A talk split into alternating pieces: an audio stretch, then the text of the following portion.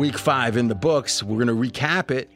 This is what I call the last recap because we wait till Monday night. We want to get everyone's information, all the good stuff, and we filter it down, synthesize it. And I use the good information with attribution. Fez usually just uses it, but you know what? You get it all the same. Steve Fezzik. I have my original stuff, and then we see Sometimes how it I just sometimes it just blends together, right? I always see how it stacks up. I'll be the first to admit, like the information I have by midweek, I'm using a whole bunch of sources. But tonight, you get you get my stuff. Un- but I'm saying in a weird way, I am filtering the information more. I love to to to hear everyone's that I respect take. Cause then I'll hear something three times. I'm like, yeah, that is a good point. Or I'll hear something and go, that's BS. You know, so and I won't give it. So in a weird way, Monday I'm more the synthesizer, and on Wednesdays you're or Wednesday taping, you're more the synthesizer. yes, Vito does pretty well most of the time. yes. All right, so we're going to start like we always do with the games that Fez think are faulty. The results just aren't accurate, or maybe the same. The team should have won, but they shouldn't have won by as much, or whatever. How many of those games you have for me? Four. Let's start with the number one game. Baltimore, Pittsburgh. Okay. Baltimore destroyed Pittsburgh. I watched the Well, well, entire first, game. first of all, let's get something straight. Baltimore lost to Pittsburgh. Irrelevant. They crushed That's them. irrelevant irrelevant to the to the exercise. to exercise. the people that to the people that bet the game. It is truly. not only did Baltimore win the stats, Mm-hmm. but there was two touchdown passes that you would have caught that Baltimore receivers well, first dropped. of all, I, I don't draw passes, but go well, there you go. Tight end's always open, always catches the ball. Uh-huh. Yes. Um, but even with those drop passes, if, if you looked at the bottom line, I'm sure you've got you've got your numbers in front of you. I would find it hard to believe that any model wouldn't have said Baltimore should have not just won, but they should have covered the four and a half.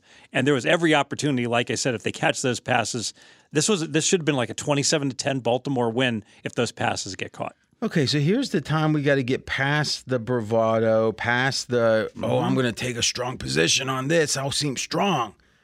And let me ask you in the last 20 games, I'm just throwing that number out, has Baltimore won more games they should have lost or lost more games they should have won? Oh, they always underperform, Okay.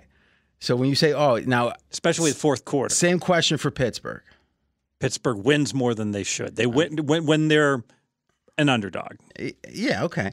And they're not really big favorites anymore. It's not like the old Yeah. days. So my question is is it that unexpected? Yeah, but I go back to those two passes. These guys are wide open. Pittsburgh has nothing to do with it.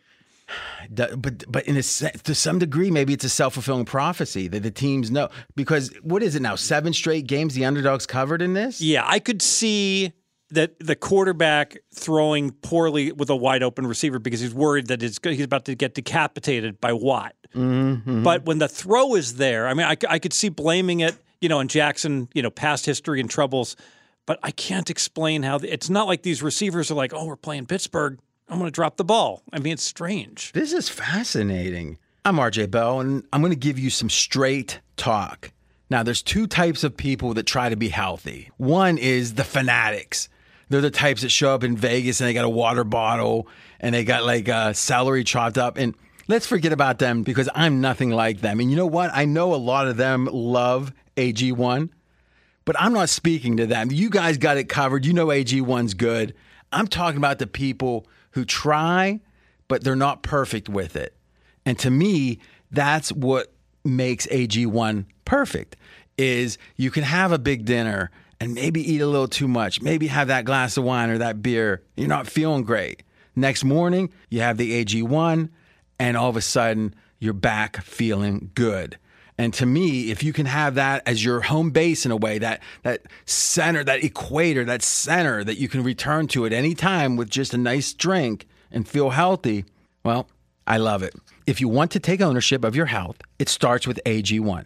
Try AG1 and get a free one year supply of vitamin D3 and K2 and five free AG1 travel packs with your first purchase exclusively at drinkag1.com slash rjbell.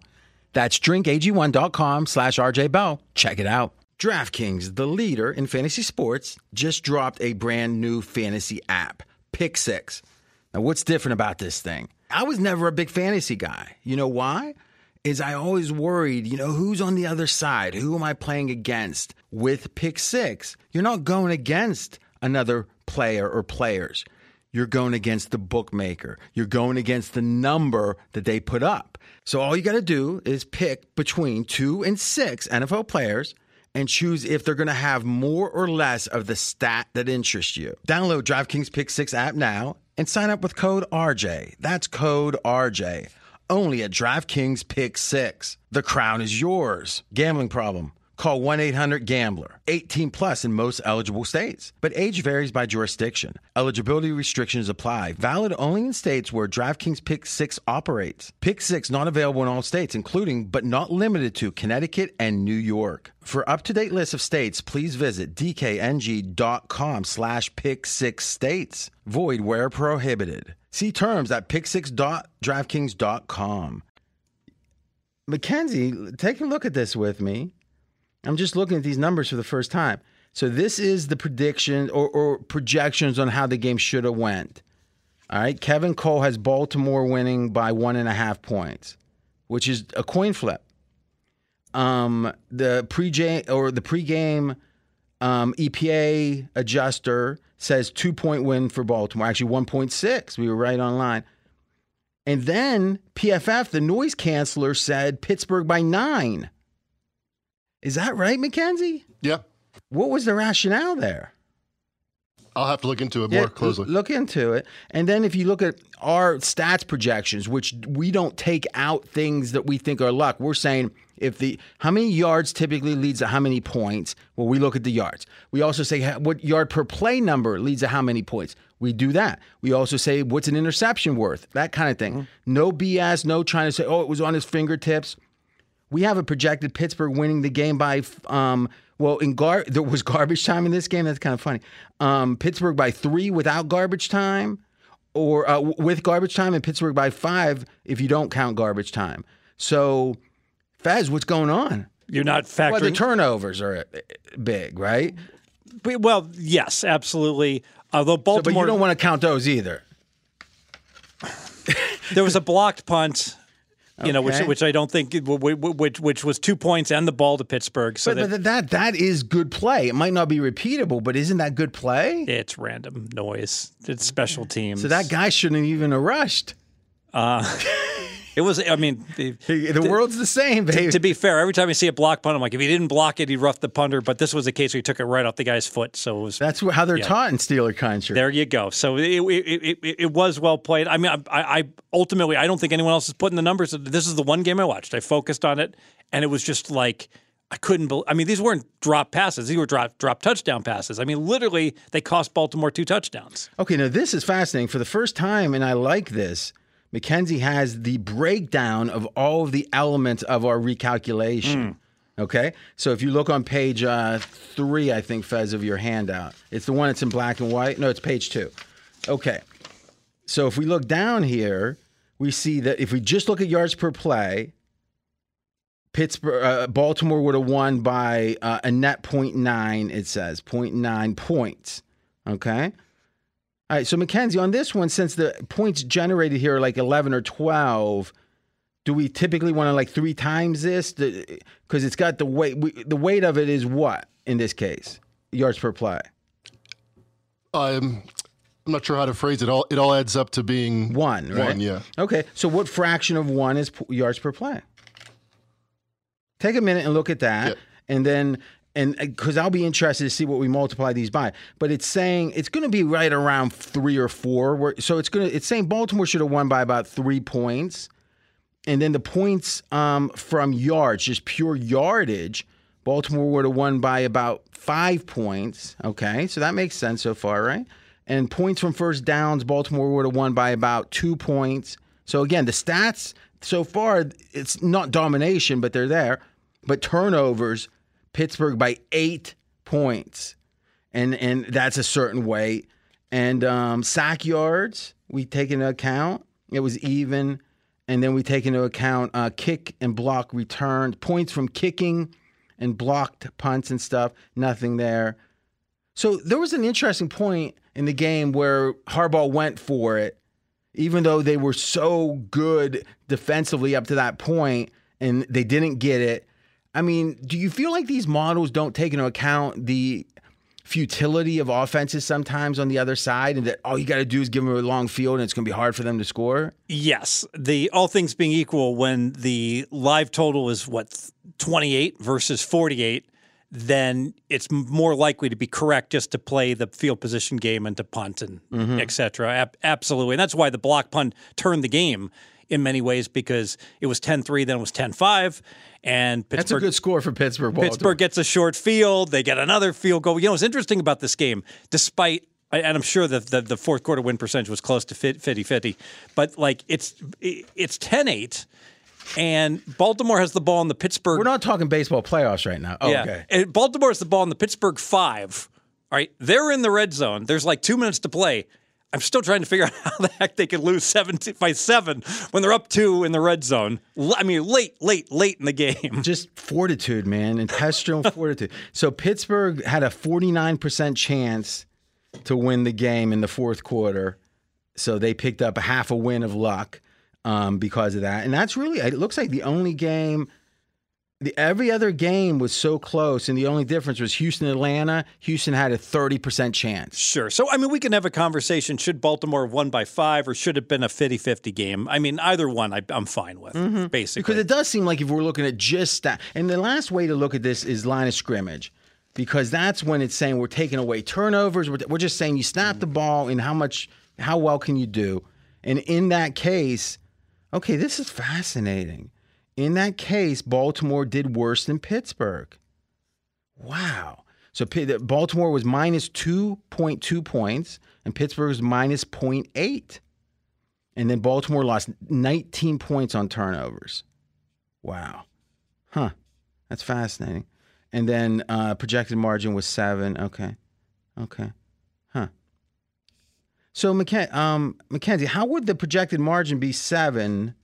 Did Pittsburgh win by seven? they did. Oh, okay. But that was a nice. Uh, they you should have had them on the alternative line. I mean, think, about it. They're, they're trailing. I, I go back to it. They're trailing by two. Pittsburgh is, and Baltimore's about to score a touchdown. It's first and goal on the five yard line, and there's like three minutes to play in the game. Yeah, but let me ask you a question. Do you, we'll move on, but do you really want to be on the side of being anti Pitt? Like last year, you got a lot of heat Well, well, no, for no, saying Steelers were like the 29th best. to be team. fair, I I picked Pittsburgh. So I I was on Pittsburgh. So so so here I'm I'm talking about how Baltimore should have covered despite me picking Pittsburgh. I think on that's pretty Wednesday, strong. you were saying how bad Pittsburgh is. oh, they're horrible. Exactly. So where do you have them ranked in your power rank? Oh goodness. Um, remember last year now. Hold on. Remember last. Twenty fifth. Who dog? And again, it's interesting because I've got my buddy Ruben, and Ruben has them as a. Day. He says, "Where you got Pittsburgh? You got them as an average team?" And I'm like, "No, I got them three points worse than three and a half points worse than an average." And he's like, "No," he's like, "That's completely wrong." So I made him three points worse. Okay. Um, I will say this about Pittsburgh: there's one change I've noticed. All right? so Najee Harris. You know, I don't know. He's got a lot of he's got a lot of tread He- on the he gri- tires. He, gri- he he's in year three. He grinds out the yards. Yes. So your backup running back Warren Mm-hmm. is a bet on guy. Like every week he's getting more utilage. So he went over for rush yards and Uh, for pass um, utilization. I, Util- I is don't that a know. word? I don't know. What is the word? It's You uh, would know. usage, I think. They say, yeah, the, the, his usage is up. Oh I no, hear- no doubt. But Yeah. i- i- is utilage not not a word at all? I think utilization. I think you're right the second time. Yeah, maybe it's Yeah. another language. So maybe it's Czech or something. um, but but Warren's I, Warren is maybe he couldn't handle the bell cow runs, but when, on any given run or, pa- or certainly pass, he's the better pass catcher. So look for Warren's role to con- continue to increase, This is and they're better with him. This is great. Mackenzie's still a little sick. I mean, I don't know how. It's been a long time, but he's still a little sick, and he, you know, gutted it out. But I, he had to take two images and eliminate the middle part of an image, and he made one like ten percent bigger. So, like when you, do you see that now, Mackenzie? Yeah. Can you reprint that? Yeah. All right. Um, I got a little new info for us, fellas. Okay. All right, so I'm a big fan of of series, as they call it, success, which is every set of downs is a, a, series of downs, and the question is like how well, how many times do you do something positive from that set of downs, which is either a first down or a touchdown. Mm-hmm. Even a field goal they consider to be not positive for that series of downs That'd be a failure because you're you're because you didn't get a first. Exactly.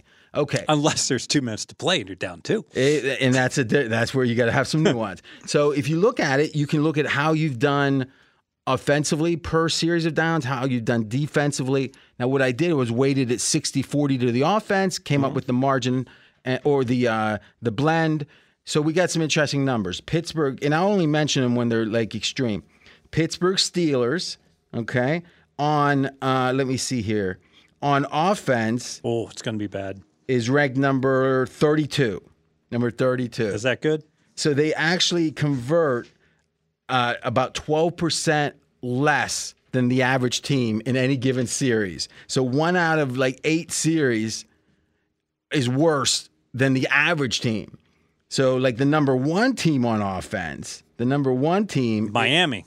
is the 49ers. Oh, yeah, because Miami has probably more big plays. Yeah. Yeah, the the 49ers and the 49ers are 11 and a half percentage points better. So Steelers and 49ers are about 20 like one out of 5 drives the 49ers get it first the Pittsburgh doesn't. Yeah. And this really corresponds to uh, points very closely. But then if you blend Pittsburgh in with their defense, right, which is ranked 8th, you're thinking, well, god, they're pretty good, right? 25th. No, they're still 32nd. Wow. With the 60-40, yeah. Because they're like a real outlier. Their offense is so poor. Well, not even that. But but but the like the Patriots are 11.2. Well, I guess the Patriots are pretty high on D2. But yeah, it's just 60-40 and it leans one way. Now, here's what's really fascinating. The Cleveland Browns, and we'll oh, I guess they were on a bye, right? So this will be a time to talk about. It. The Cleveland Browns are ranked 3rd in the entire league blended. But they're actually 29th in offense. Yeah, because they had the Their D is so good. because yeah they're and even with only a 40% that's what's the remarkable thing but they were like i believe they had the best epa defense in the history of the nfl through four weeks It's uh, right, at least in this series of downs, they give up 22% less. So, literally, the difference between the 49ers and the Steelers on offense was about 22 points. Mm-hmm. The difference between an average team and the Browns is 22 on. Interesting. So, it's crazy. Like literally, they're at forty some forty nine or forty eight percent. That half of the half of the series of downs against the Browns either are three and out or there's a turnover. so there's no chance pittsburgh could possibly score against the cleveland defense Pittsburgh, Mike Tomlin can transcend the numbers. Hmm. the numbers limit you, but they don't limit hmm. Tomlin. The Steelers, by the way, number one in the AFC North right now, leading the AFC North. No big deal. tied for first They're lead. They're, they're, they got the tiebreakers right now. all right Right? I think so. I think Yeah. so. All right. So let's look at Pittsburgh real quick here, what their win total is. So they've got three wins in the books. They have an eight and a half win total. So they're saying five, and what do they got? 13 games left. So five and eight is what they're predicting to end the season. six and what can that be can that that just seems Yeah, that's they- crazy yeah So does that seem right? Five and eight? Because if they're as bad as you say, they should be worse than five and eight. Why don't you bet against them? wait a minute they're going to be five and seven Yeah, they got 12 games left. That's right. There's only 12. Oh, I was thinking 18 weeks. Okay, so five and seven. So, uh, all right. So, what do you think? so if they go five and seven they go under so they're projected to go five six and one So they have eight, the eight and a half right now, right? And Yeah, they so have three wins. So there's five and a half wins is the over under. yeah i'd play under Okay, but you're not going to. This is a hypothetical. I could go under. If, No, but- I could go under. Now, by the way, the strength of schedule going forward, I have that for us. Pittsburgh actually has uh, the 22nd strength of schedule, so Oh, not so, bad. yeah. Not bad. Okay, next game in the, oh my God, this was a horror. Well, first of all, what do you do with the Ravens? Where's the Ravens at oh, uh, power ratings wise compared to the start of the season? So I lowered the Ravens by half. But start of the season. Uh, I got them one half a point better. Okay. Really? They should have won 'Cause a lot of If they win, injuries. they're four and one. But lot the of- injuries concern me. There's no doubt. But I It can't seems get like- p- past that Cleveland blowout win. That was so you know so so. Just, I know it was it was the kid from UCLA DTR at quarterback, but still, I mean, it was a nice one. All right. And um, so a little, okay. And are you optimistic about like Lamar and the offense? Yes. Okay. All right, and here's why. When's it going to happen? Here's because I like the fact that they're just saying, yeah, screw it, we're just going to go back to what used to work. Really? Yeah, well, Lamar Jackson's running the ball, and it's very hard to stop. You know, and so they're not trying. He's not. They're not just trying to keep him in the pocket and unsuccessfully throw. And when he does the throw, whole offseason was about how brilliant they were to finally transition. well, that's that's bullshit. Now, now they're going back to what works. All right. And um, OBJ, was that a good signing from the, the most brilliant organization in sports? Doesn't matter.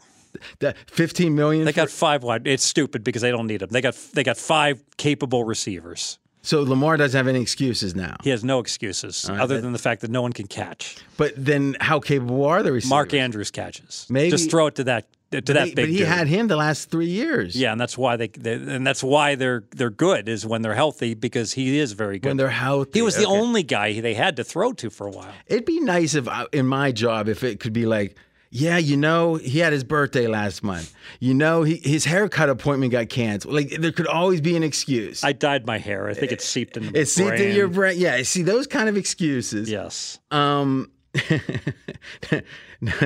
all right, next game, and you're like, this can't be the case, but it is. All right. Let's go Carolina Detroit. Uh, oh, really? little phony. I, I get it. Detroit blew them out. I think Detroit should have won the game by like ten, and they won by 18 Mm-hmm. So um, I, I, it looks like they just Detroit, Detroit just smashed them, and Carolina just gave the game away.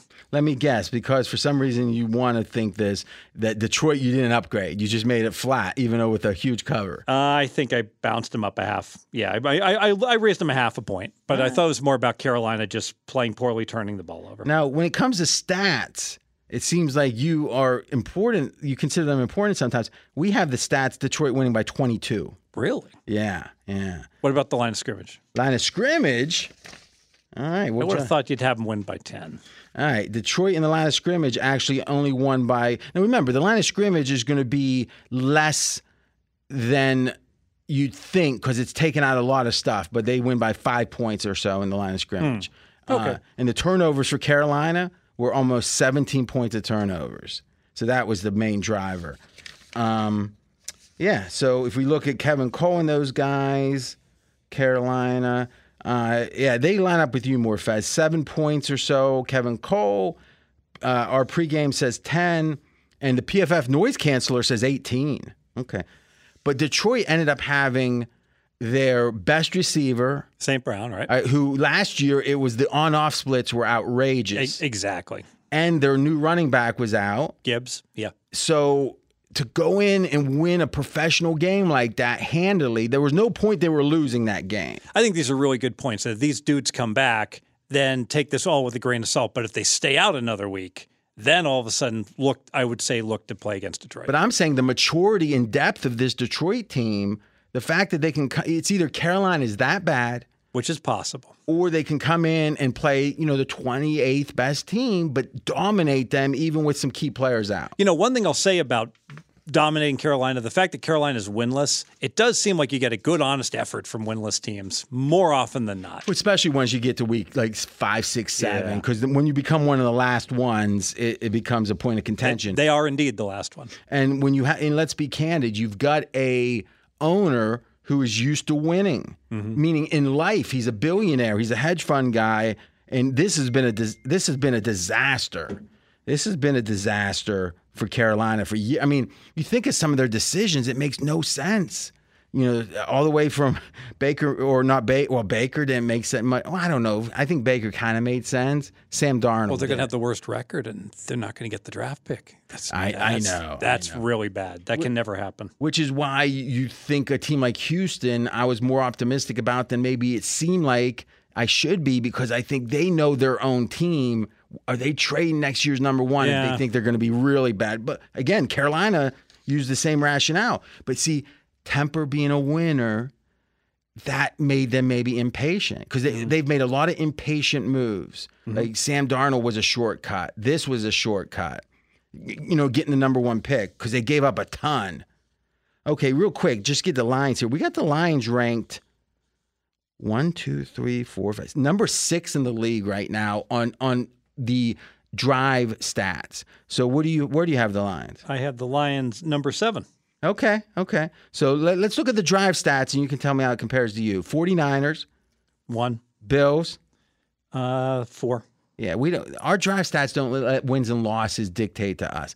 Browns, Uh, Cleveland nine, all right. Dolphins, three, Chiefs, two.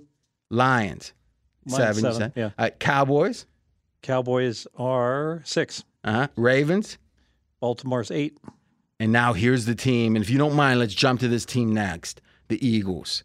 Yeah, Eagles five. All right. So the Eagles, we got, like we said, one, two, three, four, five, six, seven, eight, nine. A lot of people are saying number two. I'm hearing a lot of people say it's the 49ers and it's the Eagles.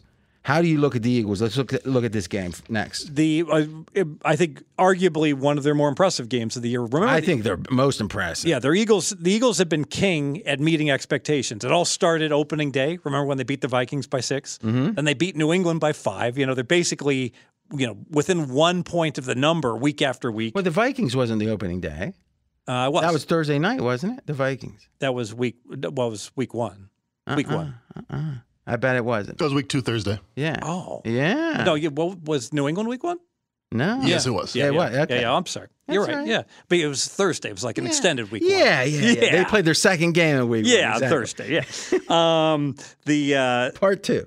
the, the you know the, I watched this game Uh-huh. and and it sure felt like the um, the Rams played pretty well in this game and the Eagles still just pulled away. The Eagles were just better.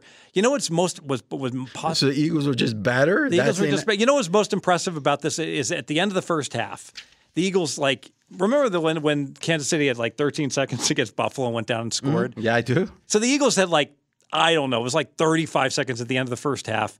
And they just went down the field. They didn't score a field goal. They scored a touchdown. I, I mean, that, that is like you think It about was the, like a horse collar tackle, and yeah, Brown had a big. Yeah, I mean, that was like so. I think about Hurts, and like what makes the Eagles so impressive is they always convert fourth and ones, you know, and so they um, they're they're a little bit better than you think they are in the stats because of their fourth down and, and that's what I want to get into, which is, are the stats going to be as telling for this Philly team as they are for teams typically? So just looking at this game, our all stats uh, recalculation says eight point win for Philly. Kevin Cole says eight point. The other pregame EPA model says seven. It's all in the same range. PFF Yeah. says 12. So they won the game clean. But they're ninth in when it comes to drives. Does that tell us that they? Because what I've seen is they they sit on the ball in the second half. They Yeah. have these nine minute drives. and they did that last year. Remember, they'd have all these twenty-four nothing first Yeah, half but leads. That and was then more they would let them the, the other team come back. This is mm. like they dominate the second half with physicality. Like they had had a, what a nine minute drive in this Yeah, game, right? In the third at the end, third quarter, and, and the game was trending over, and that killed absolutely. Just you blinked. But that's what I've been telling you that Philly under in the second half. I think when they have a lead is going to be. It's like Alabama three years ago. And here's an example of a team that can beat you multiple ways. So they can score in 35 a touchdown in 35 seconds, or they can chew two eight minutes off the clock. And I, and I got to say too, like so, the average NFL team, the, the half end, it's fourth and eh, eh, there's a penalty, so there's two seconds left. They got the ball on the one yard Mm-hmm. line, and so that's worth on average four points to an NFL team. They make it. I would say eh, From maybe, the one yard line, eh, it's maybe better than that. Maybe four and a half points. All right. first down. Well, there's two seconds left. You get Oh, one two play. seconds left. Okay, okay. Okay, so maybe maybe four point three points. That they'll, right. they'll make four point three out of seven. The Eagles, literally, I think it's it's like worth six, at least six, with that tush push, which is what they ran, and you know, the, frankly, they would have gotten two yards on that on that play. So they had Philly in the game had 63% of the time, 37, almost 38 minutes. On the tush push, if I'm not mistaken, they actually did it on third and fourth down. It was like third and four in a given spot. They did it once and they did Mm. it again. Now, at that point, it's almost like a video game that has a glitch. It's I, don't know why if they if they really needed it and they had third and three, there's no reason not to run it twice because it's just totally unstoppable. Well, that's what they're doing. They're And- so good at it. Yeah. Let me ask you a question: Is are you seeing in the halftime lines or the in-game lines that Philly slowing down a lot is built in at this point? Or do No. you, do you think there's value there? There's value. okay. Um, Mackenzie, And this was a game, frankly, that was sorry to interrupt. No, no. Uh, this was the, the the bettors pounded the over because it opened 47 and closed 50 and a half. So this Mm-hmm. and there was really no take back at post. So they the bettors the Rams are dead not over team you know with cutback. So I, I think maybe they were maybe they were betting the Rams over, and that's something to look at for the Rams going forward. Now the Rams were the. I mean, it's not just because I had them on the Super Contest, but the, lot. I mean, the sharp play was the Rams in this game. It- this was my the veto play I had that went down, and like mm-hmm. literally everyone I spoke to said, you know, Rams are the right side. They weren't the right side. I watched the I watched the whole game, and mm-hmm. they the Eagles were.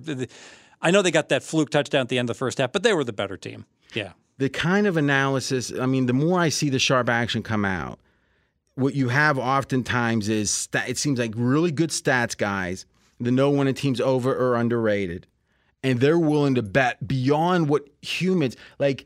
No human on earth looked at that Minnesota KC line and thought value Minnesota Not at the close. Yeah. because but the numbers clearly said Minnesota. Sure. And these syndicate groups aren't afraid to bet. They're not thinking about what your gut feel handicap is. They've got the numbers and they trust them, right? So that's one kind of better. But the other kind I think is the inside information better, the one that knows hey, this guy's playing even though he, they say he's not, right? Yeah. Those those you can't buck that. They know something you don't and it's all right.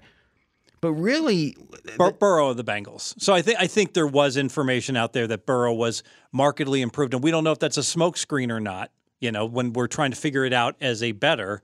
But I think Oh, that, you mean the stuff that came out? Well, if he was markedly improved, the line shouldn't have closed at three and minus one twenty. It should have closed at like seven or eight. well, I mean, year to date, Arizona's been the not, not because just the better because team. the assumption is Burrow. I mean, wasn't that the whole debate in that game? Is if it's this season, the line should be Arizona favored by one or two. yes. and if it's Oh, by four or five. and if it's Yeah. the whole, if it's the priors, then, the Bengals is to be favored favored. by like six or Yes, seven. right? exactly. Very difficult game. So if they knew he was that healthy, the line wouldn't have closed at three minus twenty, right? It would have closed at five. Right. I think. Well, but the stat well, the, but the stat geeks are betting Arizona, right? So it's it's like a war between the stat geeks and what they've seen so far, and the people who might have had the inside information. now, what side are you on in that? I flipped. I was on Arizona early in the week. I said I really like Arizona, and then by Friday night, I was like, you know, I was reading the tea the tea leaves, and it was like, and and, and hearing thoughts about you know that Burrow's.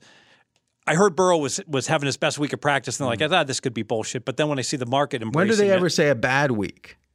When a guy's injured, like he's he's struggling, man. Um, seems like Sam Darnold had a lot of bad weeks. well, not with health. oh, he did have that mono that extended a long period of time. Listen, all Fez can do, all anyone can do, all I can do is tell you what I think at the moment I'm saying it. So we record this podcast Monday night. We record the Thursday morning pod on Wednesday night. And what you can get and you can guarantee yourself is you're going to get the most honest and forthright opinion and expert opinion from everyone at pregame.com, Fez included for sure. Now, if you want to get Fez's late thoughts, that's what his you know late releases are about. And you know, you hear often about the different offerings with that, but you, there's a lot to gain from the free stuff. There's more to gain from the premium stuff. So check it out, pregame.com. Okay. Um, so my last point would be this. Philly might be a team that the stats don't matter as much as we might think. Mackenzie, do me a favor. Let's look at EPA. And I want to do something different. I want to look at the middle 20%. Right? So go to that site and and and just make it like 60 to 4, however, whatever the max amount of garbage time. I think you can only take out four. I can't remember. Take out the max amount and I want to see how I bet Philly, when the game is com- super competitive, I bet they rank super high, is my guess. All right. So, what do we got going here? So, how much are we taking out there? Uh, 30% in either direction. All right. So, that means we're leaving the middle 40. Yes. All right. And the offensive stats say that they're sixth. All right. And let's do it for defense. And defense is dun dun dun. Oh, they're 12th? Yep. All right. So, I mean, still, that's going to put them. I mean, here's the thing that sounds bad, but most teams, even the good ones, don't have above average in both. Might might put them sixth or seventh. Yeah, yeah. That's my guess. Uh, that's my guess. Seventh. Mackenzie, you mind just uh, uh, doing that? I mean, we won't wait, but you want to throw that in and do an a- do a 60-40 average on it? Yeah, we do that, and uh, they are third. But that's but that's not counting the only That's the, that's 96.4 filter. Yeah. All right, so they're third 96. So you mind doing it with and see if my theory's right and see if it's better? Yeah. All right. Um, yeah, that's interesting. Okay, so next game, uh, we jumped to Philly onto your list. You got two more of these. You can't believe it happened, but it did. Um, this would happen once a century, but four of them this week. no, but I mean, it, I thought the score was off. So Houston, Atlanta. I do think Atlanta was the right side. Should have won by a field goal, by a touchdown, not by two points. Really? Yes, Okay, that's interesting. even though they barely won. I you know, they needed a last minute drive. So, what's your rationale on that? Uh, I think they had one more turnover. They you yardage. think they had one more turnover? I, I, like I said, my Oh, you my, left your- I, uh, I printed going my, I printed memory. my notes and my dog ate it. That that I, makes sense. I think they won by like hundred yards, and they they clearly the better statistical team. All right, so our numbers say Houston should have won by four points in the recalculation. Okay, Now, Kevin Cole said Atlanta by seven. The pregame EPA says Atlanta by six, and PFF says Atlanta by 12. So the actual numbers favored Houston by a little, but the but the stuff that's repeatable, Uh, and that's the difference between these. It's one thing to say this is what happened on the field. Let's try to remove like red zone because in a way, if you score in the on the from the five or not, doesn't mean a ton when it comes to repeatability. But things like interceptions, they matter in the game, but people don't think they matter in, as much in repeatability. So really, it must have been that Houston benefited from things that they, they don't think was repeatable. Um, it's it's interesting if you look at the actual game. Houston uh, had a thirty percent chance to win. So of all the teams that lost, they had the second best chance to win. Yeah. the whole week. and and I got to tell you, I got to give accolades to Houston's quarterback. So Stroud is playing very well. Obviously, hasn't thrown an interception, but um, uh, trailing by six. There's like four. There's like five minutes to play. Takes him right down the field, touchdown. Very very impressive with a and a high leveraged, um, ro- tough spot on the road moment. Now, looking at line of scrimmage, your your instinct comes out strong. About a 14 point difference pro Atlanta just from the line of scrimmage EPA wise.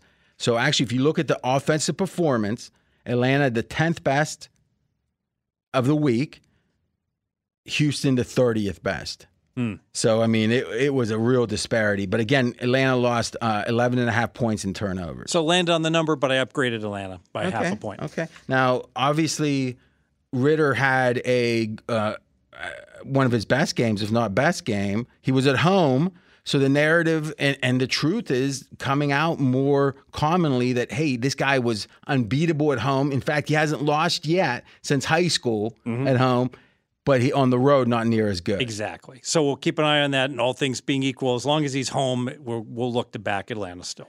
We had over in that game, so that wasn't the right side. I think it was. Really? Yeah, if you look at the yardage, there's like 800 yards of offense. If you get 800 yards of offense, you should You get. know, actually, now I'm looking at it. we got unlucky. Our projection says it should it should have scored 62 points. what the f? How'd I lose that, Fez? red zone, poor red zone, lots of field goals. Threes, Oh, man. threes. It And we still were only like a couple. What were we at 40? 40, and we yeah. had 41 one and a half. Yeah, we lost by Ah, one more safety is all it would take. yeah. Steelers would have gotten it for us. Well, you know, we should when we get to that. Why don't we go real quick to the That, Jets? that- you know, it's interesting because we went back and forth on how to bet that with lots of different derivatives. But as it turned out, it did, it, well, whatever we Atlanta would chose. have won at some of those numbers. Now they're 21 and a half. Oh no, no, I meant Atlanta to win the game Oh, because that was kind of your first instinct. Yeah, right. but, but it landed on the number. Basically, two was kind of the widely available number most of the time. okay, okay. Most of the way, it fluct. This was a game you really, if you bet though, you should have won because it fluctuated. It was two and a half to three. It went down to one, and then Yeah. back up to Atlanta minus two and a half at post. Yeah, and, then it, win by two. it actually moved twice, which is Yes. unu- yeah, yeah, yeah. Because it opened up and then it was all Houston money. Then it hit Pick'em, right? And then And okay, then, yeah. Um, okay. So we had a lucky win though. So maybe we jump to that if you don't mind. Uh, Jets Denver. So my theory. oh was, no, you you you your your your your handicap totally decided. I do think that's true. it totally decided the the the outcome. No, are you being sarcastic? Uh, no, no. On the final play, I'm convinced that your handicap is why That's the it. Jets covered. That's exactly what I think. So we ended up playing and we gave it out right as uh, the Jets in the fourth quarter plus a half. plus a half. Now, the rationale was typically if a team's losing in the fourth, they do better. But if they're winning, they do worse, right? Well, we figured if the Jets are winning, they're going to keep pouring it on. And if they're losing, well, we have the advantages of being down. Well, they ended up being up, but they kicked two field goals in the fourth, right? Instead of a touchdown.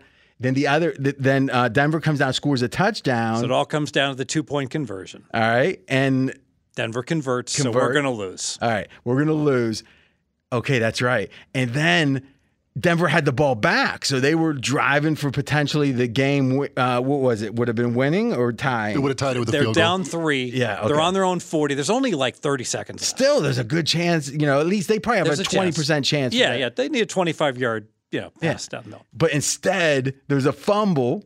It Right. pops up to the guy on the sidelines like it was God was like directing the ball. The the ball like like there's a fumble, but it's a strip. It's Yeah, 90 going degrees right across the field, and literally, so there's a player, a Bronco rushing down the field with, but but there's um A jet. uh, there's a there's a jet rushing down the field. There's a Bronco right behind him, and obviously you fall on the ball. no, no, I disagree. The ball bounced up and it was just sitting. But once there. you recover, you win the game. All right, and, and he's so that's close. not to how the- humans think. But he's so close to the sideline. If he muffs it in any way, the ball's going to go out of bounds. It's going to be Denver's ball. So you cradle that sucker in and win the game. Mm-hmm. No, he, he he catches that ball in stride. it was like the most athletic play you're ever. You know, it's like what you dream that you would do in that situation, right? It was. I just mean, it was a thing It was of- smooth as silk. it was like Usain Bolt picking up a beanbag and going. But here was the interesting part: when he got down to like the five, he started veering left. Something in his mind Said maybe I should go down. But but but you know what is interesting is it almost seemed to me, and this goes back to your handicap where they wanted to bury this team. Uh-huh. It never appeared like he thought about going down. It just something in his head said, "Oh, "Let me run a few seconds off the clock." But no, I think he was. He kind of looked over his shoulder, like, should I maybe go down here? But he didn't stop. He did the ninety degree turn and started. But going, then I think his instinct of saying horizontal. fuck Sean Payton, and he just went. and he goes. So ultimately, the handicap won it for us. Yes. And you know what's interesting? And I talked about the bad chemistry in Denver. And so after the play, Russell Wilson got chewed out by the coach. So Sean Payton I screaming thought. at him. I, got to be honest. I I think Payton's gone overboard with this stuff, and, and- I hardly ever say. And I'm that. like the quarterback. What the? I- I'd be like, what the f? I mean, there's 30 seconds left. It's it's hero time. You want me to just you know throw the ball away? We got to try. I'm trying to make a oh, play. here it is. Here it is. I'm, Oh, he put it on. Show show the whole play though. But no one else can see it. but Fast. Yeah, but what you'll describe it because my, my, my, my point is is like like like if you are the does this look like a quarterback that's not trying? Is that a play that he's But, worthy but I don't getting know what. screamed at? Here's the thing. I'm not sure where you grew up that trying was all that mattered. But Russell he's Wilson's getting run- paid forty million. but he's running for his life trying to make a play with there's 30 He's, not, seconds. he's waddling. He's, he's going as fast as he can.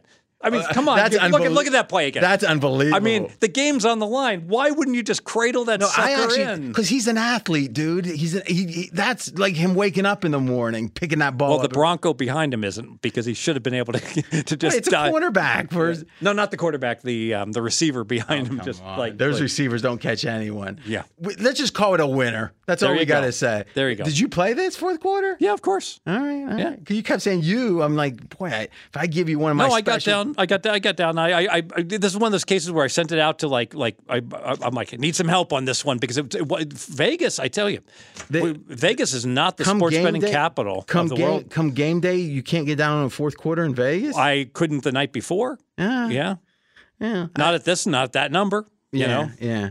Well, all right. So let's talk about the rest of the game. So, how did you see, other than the last play and all that? How did you see the game go? Uh, I thought the Jets were clearly the right side, so I, I thought the Jets should have won by seven. Now, Mackenzie, actually, did you have what was your week in uh, the Super Contest? Three and two. So he's been hot. So what's your record so far? 17, 7 and one. He's got that one figured out. Oh, that's good. So I've it been was a hard week too. I know. I and I told him. I said, listen, for whatever it's worth, you know, you're doing your thing. So like, we're not giving him stuff and saying play this. He's doing it all himself. But I said, listen, I'll send you my stuff a little earlier in case you want to contemplate it or you know use it because good information. And um, he he he was like, I'm I'm on Denver, and of all his other plays, I would have said, eh, but I said, well, what are you thinking about about the motivation? And we went back and forth. Well, listen, he's killing it. So, but he didn't think it would mean anything. It seems to me it meant a lot. I, oh, I, I completely agree. Just looking at the sidelines, I mean, how often have you ever seen an assistant coach get mobbed And like a, just and, won and the be a Super ca- Bowl? and be a captain. Apparently, Yeah. apparently, uh, Saleh said something about be humble in, in Sean Payton's ear or something. you know, it's interesting. The math geeks don't care about any of this stuff. It's like the money just put- dude, kept. uh, There, a three popped up on this game, three minus twenty, but it's Okay. nevertheless Jets So three minus twenty. 2.75. Yeah, Clearly. See, I think the the the the score. Here's the reason they scorn anything but numbers, because they don't understand anything but numbers. Right. numbers. So if they try to incorporate these these these touchy feely parameters, they can't quantify them or or you mean human them. human emotion? Yes, exactly. What the whole world is driven on. Yep. Like you- think about uh, things like Hitler and things like all the wars that were fought because of a woman's face, Helena Troy, or even because of a slight. You know, Trump apparently became or ran for president so hard because of what Obama did at the correspondence dinner, made fun of him. What I mean, these are human beings are driven by The, emotion. the irony is, I won't get into the politics, but the whole Israeli um, war that's going on right Yeah, now, it's yeah. just it, it, it's just insane that in this day and age, you know, we talk about like what Hitler did, and now you got just civilians being dragged out of their houses and stuff. I mean, it's truly just tragic. Well, it, it, it's true. I mean, I think you're right in that if you don't, here's what I think it's hard to have a strong opinion about that at the most nuanced level unless you live there, just because it's so complicated. Because there's, listen, obviously, my instinct is to say, the people, you know, innocence or seeming innocence getting killed, that's horrible. I think almost everyone can agree with that. The question becomes, what really is because I know some people, I don't know them personally, but on Twitter, there's some really smart people that seem to be not so much in what you're saying. And I don't know enough to know, you know? So I guess what I'm saying is, I think, but here's the question, I guess. It's easy to say, well, RJ, you should know that killing is bad. And I would say, yeah, but any war, in theory, you're fighting because you think it will cause less deaths in the long run of your people. Like when we fought Hitler, it was like we we were killing Germans, right? That we need to drop two bombs on the Japanese. Well, we would did. One, would one have done it? Well, I mean, the story behind that is is that we dropped the first one. We told them before we dropped the first one, we got a weapon that's going to destroy a city. You should surrender. Now it makes sense that they didn't believe us, right? Because in a way, anyone could say that, right? You know, the odd thing, I, I agree, but the odd thing is the war was already lost for Japan. I mean, do- I mean, Remember, they had like a king or whatever who was who thought the war. They still didn't. They thought they were win. It was like a, a cognitive dissonance. Germany had already surrendered. It was the Well, war they- was Ja- over. Well, the war was over for Germany. You know, Japan was. Listen, they they were tough. I mean, listen, they were. Um, I would say beyond tough, they were vicious. You know, especially the prisoners of war. They said was by far worse there. But either way, the, the the weird thing about it was we dropped the first one. It destroyed the city, but because back then there wasn't cameras, there wasn't communication. It was like, oh, that's just a rumor. That city's still there.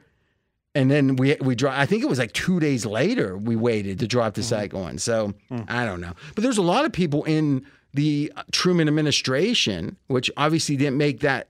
Truman did make that decision. That was, He I think to he did. Well, because FDR was dead at that point. Yeah. Okay. Is that Mackenzie? Look up how long after Truman took the oath did he make that decision? That's interesting. Um, but there was people like if you watch the HBO movie about Truman, which has been about 15 years ago, but it was really good. Um, there was people in his administration that felt like he he made a huge mistake dropping that bomb, and that that um that you know it kind of changed the world. It became okay to drop a nuclear bomb because we did was what the people thought in the Truman administration. But So he took over in April. The bombs were dropped in August. okay, so like a little less than six months. Yeah, Okay. Um, and how many days was between the two bombs? three days. Three days. Imagine, imagine if a bomb like that was dropped. Today. I mean, I guess we wouldn't have the on the scenes reporting if it was all just a wasteland. But it's like, wow, nothing can. I mean, like things can happen. Like even injuries. Like so and so's out, and it's like it takes twenty seconds for everyone to know if they have a phone, right? Yes. Three days later, they didn't believe that a city got wiped out. Yeah. Yeah. And listen, the the victors write the history. We know that. Uh, George Washington would have been Benedict Arnold if we lost in the in the Revolutionary War, right? Imagine if the Native Americans had been backed up by like Star Trek, like aliens, Is that what it would have taken? pretty much. and um, but here's what I know: my grandfather, uh, you know, fought in the war. He uh, actually was in the third day of the Normandy invasion, and uh, he was the, he got home and they're like, you got a month and we're heading. You have to head back to Japan.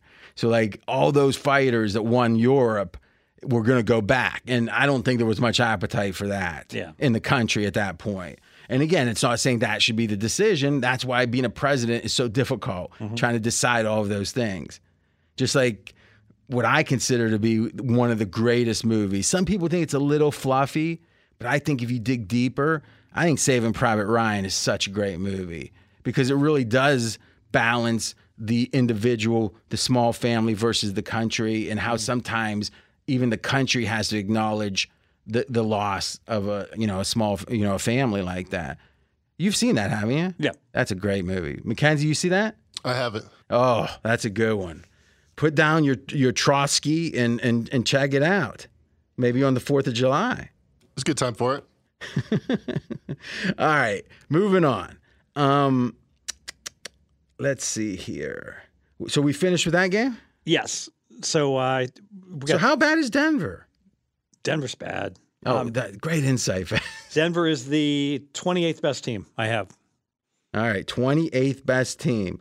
That seems a lot higher than most people have them. Well, Some people think they're the worst team. Carolina's worse. I I know that you're going to go down your list and say Yeah, I think everyone thinks Carolina, the Giants, know. and the Bears are I, I disagree with that. Really? I I think Well, I said everyone, so you're, you're right. I, I, I think, yeah, I, I'm right. No, I think the Bears obviously were perceived to be worse because of the line in that game. Now it's been the Bears have looked better in that next game than Denver's looked at all. Right. So, I mean, are the Be- how far off are the Bears in Denver right now? Well, Denver, they're not. Uh, uh, Denver is, uh, ooh, rounding error difference. They're, yeah. they're- yeah. I mean, it feels like we're getting there, right? the, the fact that Denver was laying two and a half against the Jets. Now the Jets are not like like bottom total scum. They're No, not think pond that- scum, I- and Denver was laying two and a half. But uh, you're right. The market thinks differently. I agree with that, actually, now that you say it. But I'm.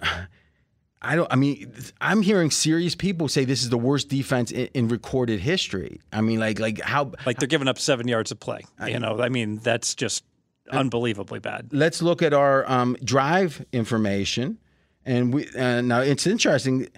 The, the stack ranking here is pretty much agrees with you. So here's the bottom teams: Steelers number 32, Giants number 31, Patriots number 30, Jets. Now this weights the offense 60%, then Broncos. So, you know, then Bengals by the stats, then Cardinals, Bears, Panthers. So Panthers are much higher here. They're actually on offense. This is interesting. They're only they only they're only one point uh, one and point one percent, one point one percent below the conversion rate you'd expect.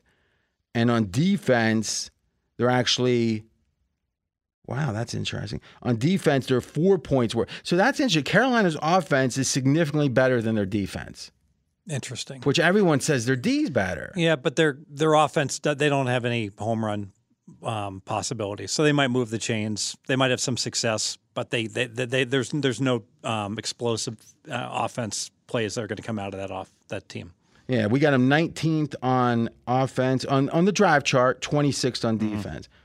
And again, this drive chart's good info. So really, what the drive chart is saying is, I mean, you look at it, it, it- it's right in line. Now, now this is fascinating though. Let's take an aside on strength of schedule. So we got five games for most teams. Okay. Now here is the strength of schedule of the top, let's say, um, 10 or so teams. All right. So strength of schedule to date, games played. All right? 49ers 31st, Bills 19th, Browns 15th, Dolphins 12th, Chiefs 22nd, Lions 17th, Cowboys 24th, Ravens 27th. Okay. So the average of that's about 20. All right. If you look at the bottom teams, their strength of schedule Pittsburgh, nine, Giants, five, Patriots, three, Jets, two. You get the point? There's such a skewing by strength of schedule. I mean, it's so rare. Like, like So Miami looks super impressive. The fact they played an above average strength Yes. of schedule and they still got nice, really nice numbers. yes, Yeah. And then you look at the hardest strength of schedule was the Rams, but we got the Rams ranked like 12. So I mean, that, that's very impressive. Um, and then if you look at the bottom, the teams that are really bad, the Broncos had the 30th strength of schedule, and they're this bad, and the Bengals had the 20th. But again, that's more injuries. All right. I think I saw Denver had a four and a half for their season win number. So obviously that's the, how the mighty have fallen. But but right now they the Broncos do they have any wins? One. Who'd they beat? Bears. Okay, that's true. That's well, that was a close one. Yeah. Okay. So that means they're going to win. Uh, so you're saying four and a half. So they, the question is, do they win four more games? Yes. Okay. You don't have an opinion though. Not with that locker room. I don't think so. That's true. I mean, I, I do agree. I think people are soft these days about criticism, but it didn't feel right. I mean, it's one thing to be upset, but it's like he's shouting at. I mean, it did seem like a lot. When they beat the Bears, and like I said, I think it was the general manager gave Sean Payton the game ball, and he said, I want to let, let all you guys know we have every confidence still in your head coach, Sean Payton. I'm like, wait a minute, this is a Super Bowl champion coach. He's four games in. Why are you giving what? What you what? You still have every confidence still in him? But like like translation, that he's lost the locker room already. I, I think you're right. That's a sign of what they think inside. Yeah. Yeah. All right. So, do you have any more of these big, like, oh my God games? Um, one more. All right. Uh, just uh, Kansas City, Minnesota. Um, Kansas, yeah, Kansas City should have won, but not by seven. They should have won by probably four. Should have covered the closing number by a point. What about what, what? What did I have in the contest? Four and a half or four? Four. Yeah, so you should have pushed your bet. I think I should have won that bet. Let's see what the numbers say. I'm sure it was pretty, pretty like Kansas City by two to four. All right. So our um, stats say KC by 7 Kevin Cole says KC by one, cover. Pre-game EPA says KC by two, cover. And oh look, the PFF noise says Minnesota should have won, There you go. but we have a loss. Mm-hmm. Two and three this week. Ugh. Mackenzie, I got to start getting Mackenzie's picks. Damn. And he's he's got the, his best sport coming up, the NBA. When when's opening night, Mackenzie? October. October 26th. Oh, it's that late? Okay. Yeah, it's later this year. Yeah. Good, good. God damn. I remember when they used to start Halloween night. I always thought that was like the perfect time. Yeah. You know, and before that, no good. So I'm glad they they pushed it back a little. All right. So KC's D still looked mighty good. Sure.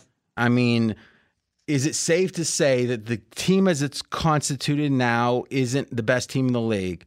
But if this D stays as good, and if Mahomes gets the offense, because the theory is, is it lack of talent or lack of experience with these receivers? If it's experience, come playoff time, they might be really tough. Well, your man, Rashee Rice, is starting to surge a little bit. There you go. So when did he get that last catch? I, I I- I thought we lost. I thought I thought we won catches. He had three catches for like 25 yards. And I didn't see another one, but I was kind of like fading in and out. If I was, Yeah. I was taking some drugs on Sunday, and I was like, we got four. We got I was a like, fourth where- win, right? I didn't see the fourth. fourth one. Yeah. McK- did you bet that, Mackenzie? I did. 33 yards on 32 and a half. Beautiful thing. Ooh. Oh, you landed 33. Yeah. What was our number was better? Wasn't we at 28 or something? We had 32 and a half. I So we won by I half we had- I think I can't remember. I I tell you this, I had a winning day yesterday and I got lucky. Let's just say. well, the receptions he had, we Yeah, were home yeah. free on. We had over two and a half reception receptions. so, but I yeah, looked that was at- a smaller bet. His targets were only one more than his reception. So what I mean, the whole handicap I heard was he's getting focused on now, and that he's going to get a lot of ball. Well, but Mahomes isn't going to throw it to someone unless he's open. you yeah, but the reason he was been focused on is he's been open. Is Um, the theory? You know what? What uh, I, I'm sure you saw. So Kelce non-contact goes down, Yeah, ankle. but he comes back and plays the rest of the game, right? Yeah, but he was clearly gutting it out. So if he's already gutting it out week six, and No, there was I some- agree. and there were some plays like he was like, I want in, I want in. They're like, you sit down. Like they would not let him play. Uh, And then finally, with the game on the line, like, okay, get out there, I guess he walked out to Andy Reid and says, "My girlfriend said put me in." Swift. Oh, is that right? Right. Did you know Taylor Swift two weeks ago? No.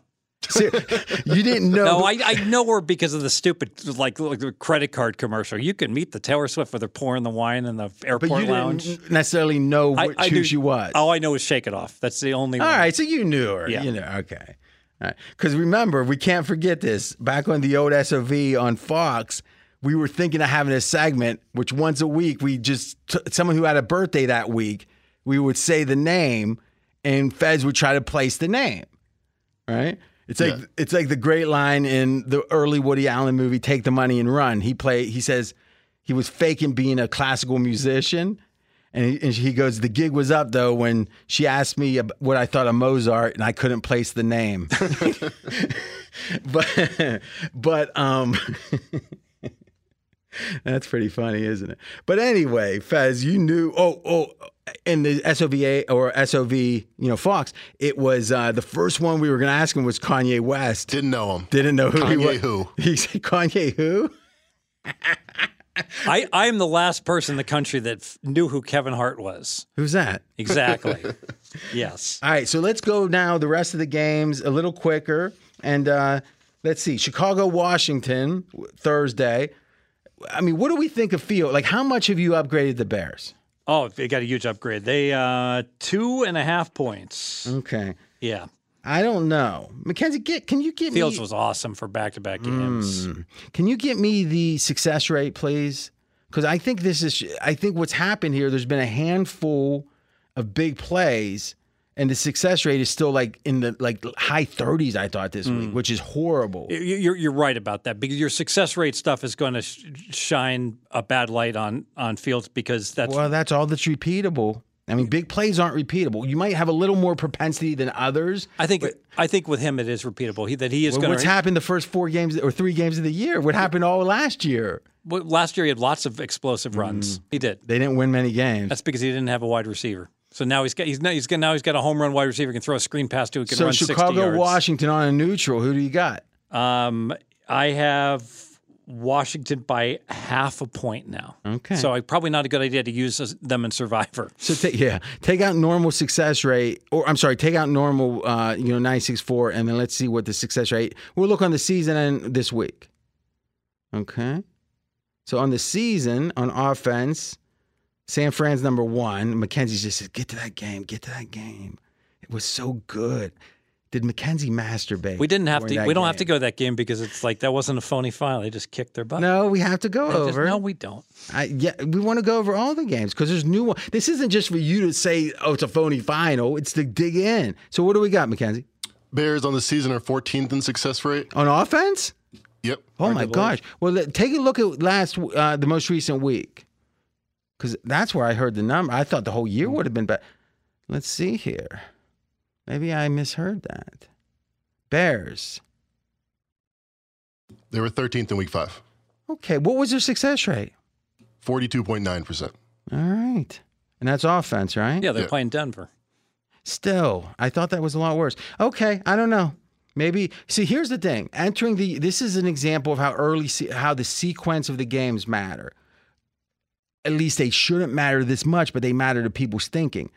Bears were considered to be equal to Green Bay Yes. entering the year, and they looked horrible early. You guys laughed at me for having the Bears over Green Bay in the first game, to the point that AJ's like ridicule. Can you imagine that? Right? Yeah. And then they look bad and bad three games, and it's like, oh, and now we're thinking they're they're the num- number one pick. They're going to get the number one pick. But now, if these two games had been the first two games of the year, probably would have upgraded the Bears a little bit. Sure. I mean, because it was a close one against Denver. You know, if anything, the more recent games matter more. Yes. So, do you have the Bears pretty much where they were at the start of the season? No. So why? Um, because I had them so bad, you know that I. I mean, their defense has been hor- just horrendous. Their defense has been so much worse. Okay, so Mackenzie, this is the offense you're looking at now, right? Yeah. So the Bears' offense has actually been, if you look at just the line of scrimmage, the third best offense in football. Wow. That's just week five. Oh, just week five. Yeah. Okay. Um, oh, I see that. Thank you. Um, so week five, yeah, it wasn't uh, okay, but but I do think that's a really telling point. Is the order of the games, I agree with that. right? And- And I think, if anything, if there's one week to really not wait very much, it's week one. Week one seems to be kind of. I, I go back to the year Jacksonville went one and fifteen, right, and they won the first game, or I think that was Jacksonville. Yeah, I think so. Yeah, that was against Indianapolis. I think. Which okay. Um, all right. So let's continue. Let's go to the 49ers. Mackenzie's not feeling well. You got him number one. yes. You I got had them nine points better than an average team. I just, by the way, bonus Easter egg bet. I just bet the Niners um, to win the NFC at uh, plus 225, and I bet them to win the Super Bowl at 425. And that's a way, way, way better bet than when I bet the effing Rams years ago at four like- to one. It seems like you will bet the fa- week four to six. Any team that's the hottest, you say, "I want to buy high. I want to buy high. This high." is different. They the, the Niners uh, by week by week three, I had them my my number But that's one what team. every every time there's a mania, it's always different. This time, like any time the stocks. That's not are- true. That's not true. What do you mean? It's not no, No, what I'm saying is that's what the co- the consensus opinion is. That's how the mania happens. Fair enough. But Right. in this case, the mania is right. The Niners are. I have. I'm three points better than everybody else in the NFL. Wow. So you're saying Kansas City 49ers on a neutral Three three. Niners. Philly's getting three from the 49ers? I'm taking Philly. You'll lose. I got. I got them three and a half. I got him three and a half. Now remember now, you had you bet a small vacation home on under San Fran this offseason. I got rid of it. As long as it doesn't land twelve, I'm fine. I, I get. I get scooped if I it hope- lands twelve. Oh my god. no, you don't hope. You don't hope it lands twelve. no, you don't want that. All right, I don't. All right. But let's just say this, it will be there'll be a little silver lining. when the when when the Niners went when the Niners went three and zero and then four and zero, both weeks I could play over 12 and a half, and both weeks I did. But you know what's interesting though? 12 seems like the probably the most likely what is the most likely number it falls? 14. You think? Oh yeah. So 13 and a half you'd go over right Ask now. Mackenzie. He's the 49er expert. Well, he's usually pretty positive, but go ahead. I also just impute using your power ratings every game in the schedule and 13.8 expected wins for the Niners. There you go. Well, that's not. I mean, boy, you you can see what he's doing in the day. I'm, I'm just gonna just dream on the Niners a little bit. But No, I do. I do it for every team. a- and that and he's using my. He doesn't have my updated power rating, so this was using them. This was last week. Yes. Uh, So how now- many points you go up? a, a full point. Okay, okay. I, I- when's the last time a team was better than three points better than the second best team? I don't rem- ever remember that. I'm serious. I got to go back. I I got to don't go back and, remember lo- that. and I look mean, at I've my been numbers. watching them for a long time. Well, think about all these Super Bowls. We haven't we haven't seen like like big spreads in Super Bowls. Um, I'm thinking when Carolina was 15 and one. I'm trying to think about how much. I think they may have been. no, Carolina. It, it- they were underdogs in the Super Bowl in that No, game they're laying six. They're laying. They're a six Oh, point favorite. against the Denver. Broncos. Yeah, I don't think so. might have been five and a half. Look that up. If, if I think can. I actually made the same mistake on that just a couple weeks ago. You they were look at that? 15 and one. They I were- know, but but I'm telling you, it, they weren't considered. Let's see if I'm right. You're, I think you're thinking about the NFC title game. Like when they played Seattle, I think they're only laying three. I remember that. Yeah, so you're Yeah, right. they so played- they couldn't have been clear. They couldn't have been clear power rating wise. It, it just Denver wasn't very good that year. It was four and a half in the Super Bowl. Okay. And it was two and a half against the Seahawks. Yeah, it was Denver. This and isn't. three against the Cardinals. Yeah, they weren't. They they they weren't that. I was just Denver was low. That's that's my mistake. So they can't be. Two, they were at home and Obviously, were- they can't be clear by three if they were laying two and a half at home. Okay. All right, all right. I'm just saying it's, it's been unusual. Uh, uh, This is unusual. Um, Oh, you know what? You, I'm trying to think how many years we're going to go. But when was the last like absolute? I'm thinking about the the, the Patriots in 08? the undefeated 07? Patriots. Yeah. I Yeah. don't remember. Um, I, I know they went like two and seven to end the year ATS. I think that's because they were power rated. I Oh, think they they, were, were. I think they were like 13 points. They were laying 20 on a Monday night to the Baltimore in Baltimore. They're laying 26 and a half to Philly. I Yeah. think. All right, 49ers, we got number one in our, uh, well, the, you know, the new, I guess, drive chart stuff. Mm-hmm. All right, so let's go to the Bills in Jacksonville because we got Bills next. And um, well, let's talk a little more 49ers. Um, I like this in the following way. Well, I don't like it because it makes our Seattle bat look so stupid. Wasn't Even though we were, stupid. well, I don't know. I still, I mean, I'm not hoping it. Oh, we're 'cause I- dead. no, I don't know. If McCaffrey gets hurt, I'm we not need sure. Purdy to get hurt. Well, yeah, Sam Darnold's the only one can save that. but we're not hoping for that. I'm not actually. But I do think it's here's why I like it. Because he's not a great quarterback. I think Purdy's going to maybe break the stats. That in a weird way, we're going to say maybe our stats aren't right because Purdy's going to rank mighty high. In You know what? I actually think Purdy might be a pretty damn good quarterback. I think you're right, He might be a top eight quarterback. Okay, talent. What now? This is the nuance we no one gets into. Are we talking about if you redrafted? He's not close to a top eight quarterback. It's impossible. Is he a top eight quarterback on the 49ers? I think that's the fringe. Yeah, maybe maybe maybe he fits the system perfectly. Would Tua be worse on on San Francisco? Possibly. Okay, and possibly not, right? So you're saying it's a close call. Yes. But Tua's much better f- with Miami than Purdy would be. I, I, I see where you're going. Yeah. Yeah, I mean, I, I think that maybe, you know, and it, we can't dismiss what uh, Purdy's doing because one, it's better than Jimmy G by statistics, even. So I test too. And you see the dude throwing it 30 yards downfield and hits the guy in stride. Yeah. Perfect. I mean, it's just unbelievable. And then you got to wonder about how he went in the seventh round, the whole idea of draft, and how dumb. Like right now, here's the question. This is a good question. This is one for talk radio. Would you rather right now have Purdy or Young? Oh, Purdy, not even close. Not even close. The number one pick in the draft after three games, I think, because he's been injured and well, maybe four games. You you say, give me the the seven hundredth pick or whatever he was over the number one pick. Oh, absolutely. Purdy, I know, is a competent NFL quarterback. At worst, he's going to be like the 20th best quarterback in Uh-huh. the league. That's like the, that's like the basement for him. Young could could never even materialize as, as a capable starter. But when you go number one, it's possible that you're going to be a top five. And how much does the first five games matter? That's the question. Yeah, I mean, you're right. I'm, I'm overreacting to how to his poor start. Uh, But but I think a lot of people that again smart people feel that. I mean, it's like everyone's saying Stroud is so easily the pick. It's like, is it about the five? Because You know, we Trevor. Lawrence was so bad his rookie year. You weren't in on this. So Stroud versus um, Young, right? Okay. Mm-hmm. Who's going to have the better career, just measured by EPA or whatever? Uh, what would you set the line at? I think here's the difference with Young. I think his smallness is something that you couldn't really figure it's a fact till you saw it. And I'm not sure how that gets better. So, it, like Trevor Lawrence was really bad his rookie year, but you could say that's a rookie year thing. Yeah.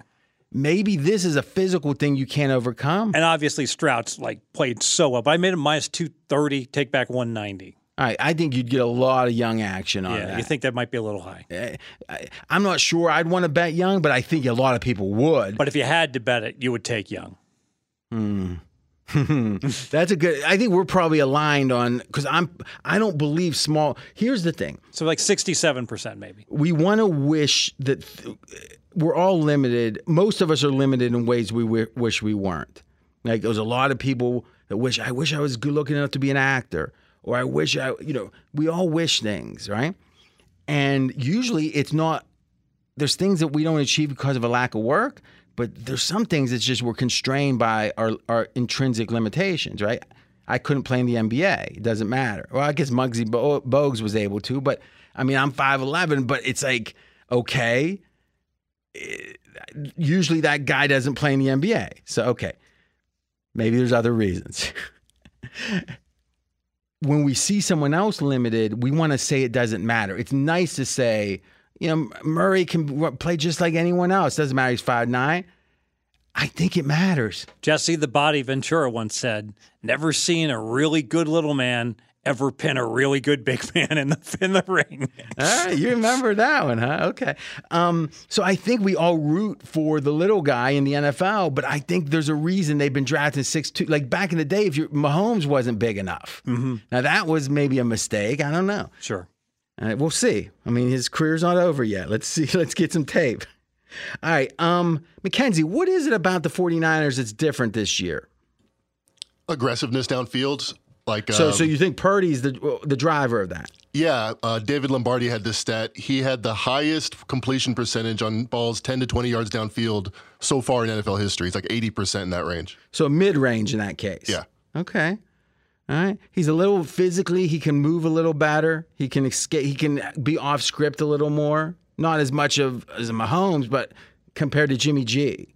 Doesn't seem like he's had to. They protected But him when well. he has Yeah. to, he does. Wouldn't you agree, Mackenzie? Yeah, like that first touchdown to Kittle's kind of combination of what we're talking about. He breaks out of the pocket, 20 yards downfield on a dime. Seems like they roll him out at the right times. It's, it, it- they've just got the perfect play calls all the time too. And you think about it, how well are they drafting or developing that they could had I mean, the thing I was wondering about was how much better Mackenzie's life is after Trey Lance got traded. it's like Because I, you know, I could bring it up now and say Trey Lance even failed at helping the Cowboys beat the 49ers. but, but you know, it doesn't. It would have. It would have been cute, but it would have fallen flat because he's gone. The mm. problem. It's like Tony Soprano. Spoiler alert: When he finally killed Christopher, it was like What? al- always, yeah, always problems. Always problems were gone. I felt relieved. Tra- exact. Now that's a good quote, actually. That's good. So you're. Do you see how much how good that was for you? I do. All right. Now remember, when Sam Darnold, when the people who loved him finally gave up, I said, "You stay down, and I won't knock you down again." well, they've gotten back up. By the way, you got to stay down because if you give me one Trey Lance that was really good, then I'm going to give you six months of trouble. see how nice I'm being? You are. You are. You know what? One play that happened in this game was interesting. Seven nothing. The Niners are driving. They're in the red zone.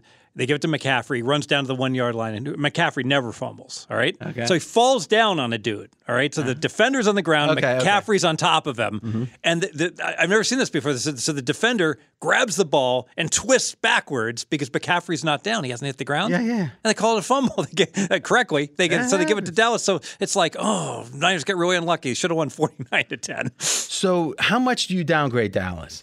Uh, I moved him down a point.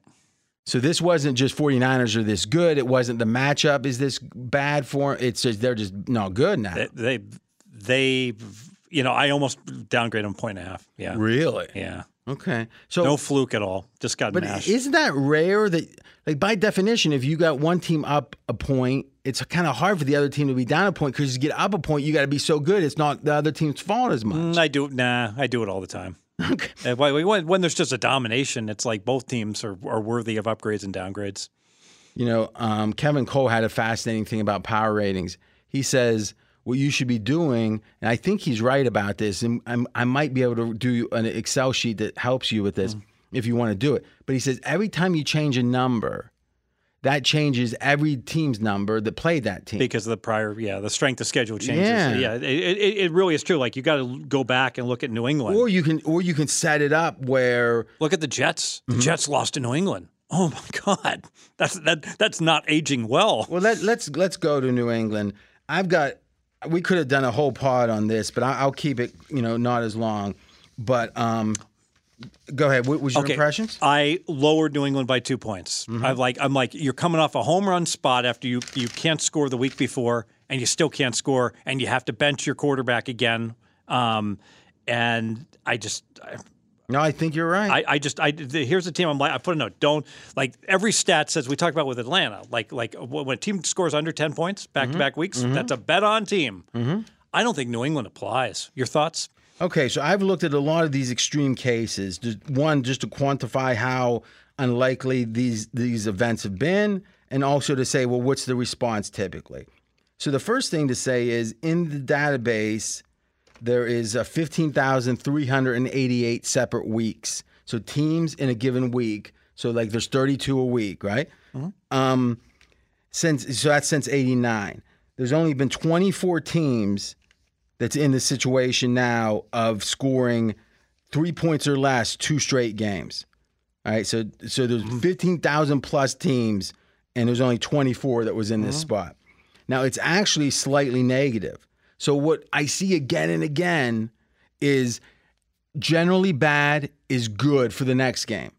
But if it's world class bad, it's a little bad. You're fundamentally so There's- flawed. Yeah, and it still is just a. It's still just slightly bad. It's only a point point four points. You know, what's interesting about New England. They play at Las Vegas here um, th- this coming week. So Vegas has had a lot of games here where they have the visitors have outnumbered them in the stands. They play Pittsburgh, uh, they play Green Bay, and the you know the counts are at, at best 50-50 Yeah, for yeah. And you think in this case they're going to have the fans because the Pats aren't traveling. would you? No, I mean, after six Super Bowls, you want to go what? You want to go? I mean, Vegas is fun, but do you want to watch that team? I don't. Now, uh, continuing with my numbers here with the under three points, under three points.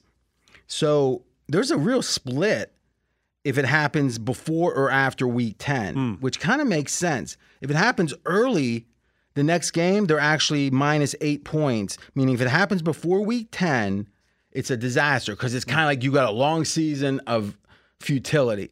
But if you actually uh, score less than three, po- three points or less and three points or less in two straight games, after week 10, 11 and 2. Probably, and also your opponent's looking at the film and says this team's a joke. You know, Yeah, yeah, yeah. Now, here's what stays consistent over the total. These results this low, and it's kind of like the Atlanta thing. But and it, it makes sense. So if if you're a coach for a team, a head coach, and your team has scored like three points back to back weeks, you're going to spend the week work, working on your defense or your offense. Obviously, your offense. You have to fix the offense. That has to be your priority. Mm-hmm. Mm-hmm. Now, here's some quotes. So, so what I would say is, in history tells us you want to look over this week for Patriots, but but this is uh, three quotes that came from the Patriots.com. So you know it was it was checked off on by someone big. All right, quote: The futures for the top figures at one Patriot place are in question. Who's the top figures That would be the Hall of Fame coach. and the Hall of Fame GM? So there's one top figure. I mean, Kraft's not getting fired, and that is pu- that's laying the groundwork for something. Mm-hmm. Okay. Quote number two: Fair to wonder if the players are still buying into the coaching.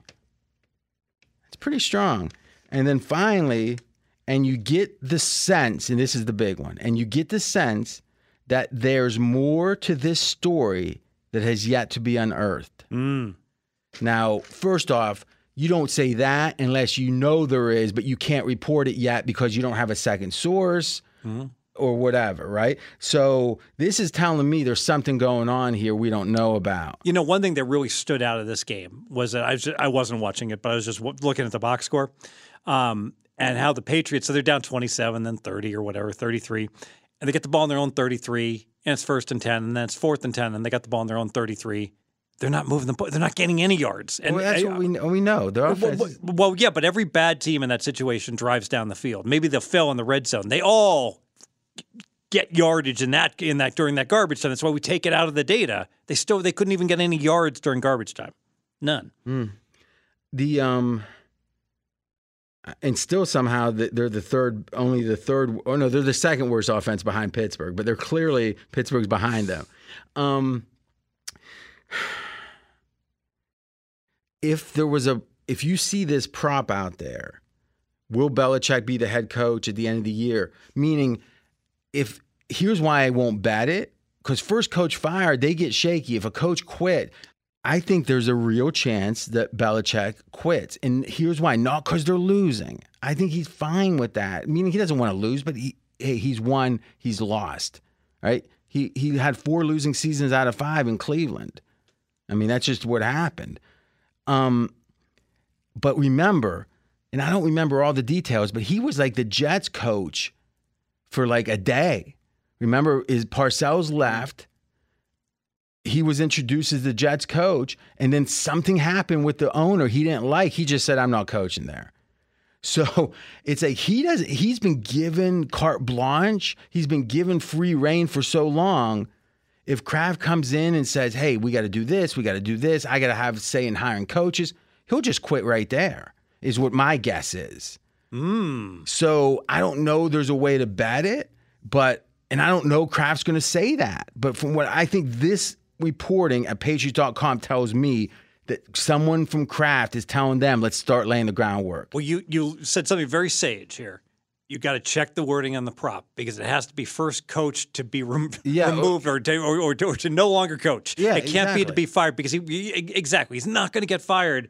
At least he's not going to be the first one fired. And and also if you look at his competition, his competition got like calls from the governor. You know, in terms of I'm worrying about Ron Rivera at Washington, who's not in all that dissimilar a situation where, No, no, no. Dissimilar. Ron Rivera's never won anything. but they probably would let him finish the season before they fire him. I don't know. First I don't of all, know. there's new owners, right? Yeah. And these are hedge fund guys, right? Yeah, I don't. But if I look at these other teams, I thought Eberflus was in big trouble with Chicago, and now things seem to have stabilized, right? And plus, they never fire in season. And that's a great point. Um, the, Giants Bears. aren't going to fire Daboll, even if they. No, if no, they, no. I mean, that's that, that's not a possibility. Arizona's everything's Oh, styling good, good there. and and and Carolina's you know, th- you know, obviously, I think Reich could be fired at the end of this year, but they're going to give him the year. yes. But I think he's been a huge disappointment. So, so really, you're in many ways, you know, you're looking at some of these other teams that were supposed to be bad, um, and none Or- of, yeah. you know, Atlanta and Las Vegas are doing perfectly good. and so- Sean Payton isn't going to get fired with Yeah. the contract. So yeah, if if if it is about if Belichick quits, if you get paid, I wouldn't do it at even money. But you four to one or whatever. Yeah, I'd take six to one or something. Yeah. But I mean, right now, what are the odds? I mean, what are, I think Rivera is the big favorite in that market. Mm. Because here's the thing. I agree with that. Here's why I think. Okay, so And this these is are as, not updated for this week.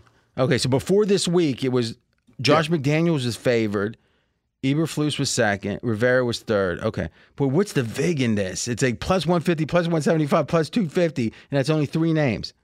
And where was Belichick at? He wasn't on the list. Okay. Yep. So, yeah, I think four to one, I wouldn't play it. I mean, I think the odds even now would be fifteen to one. But again, if the quitting is there, I'm I would be betting that. What I like here is that Vegas is playing New England.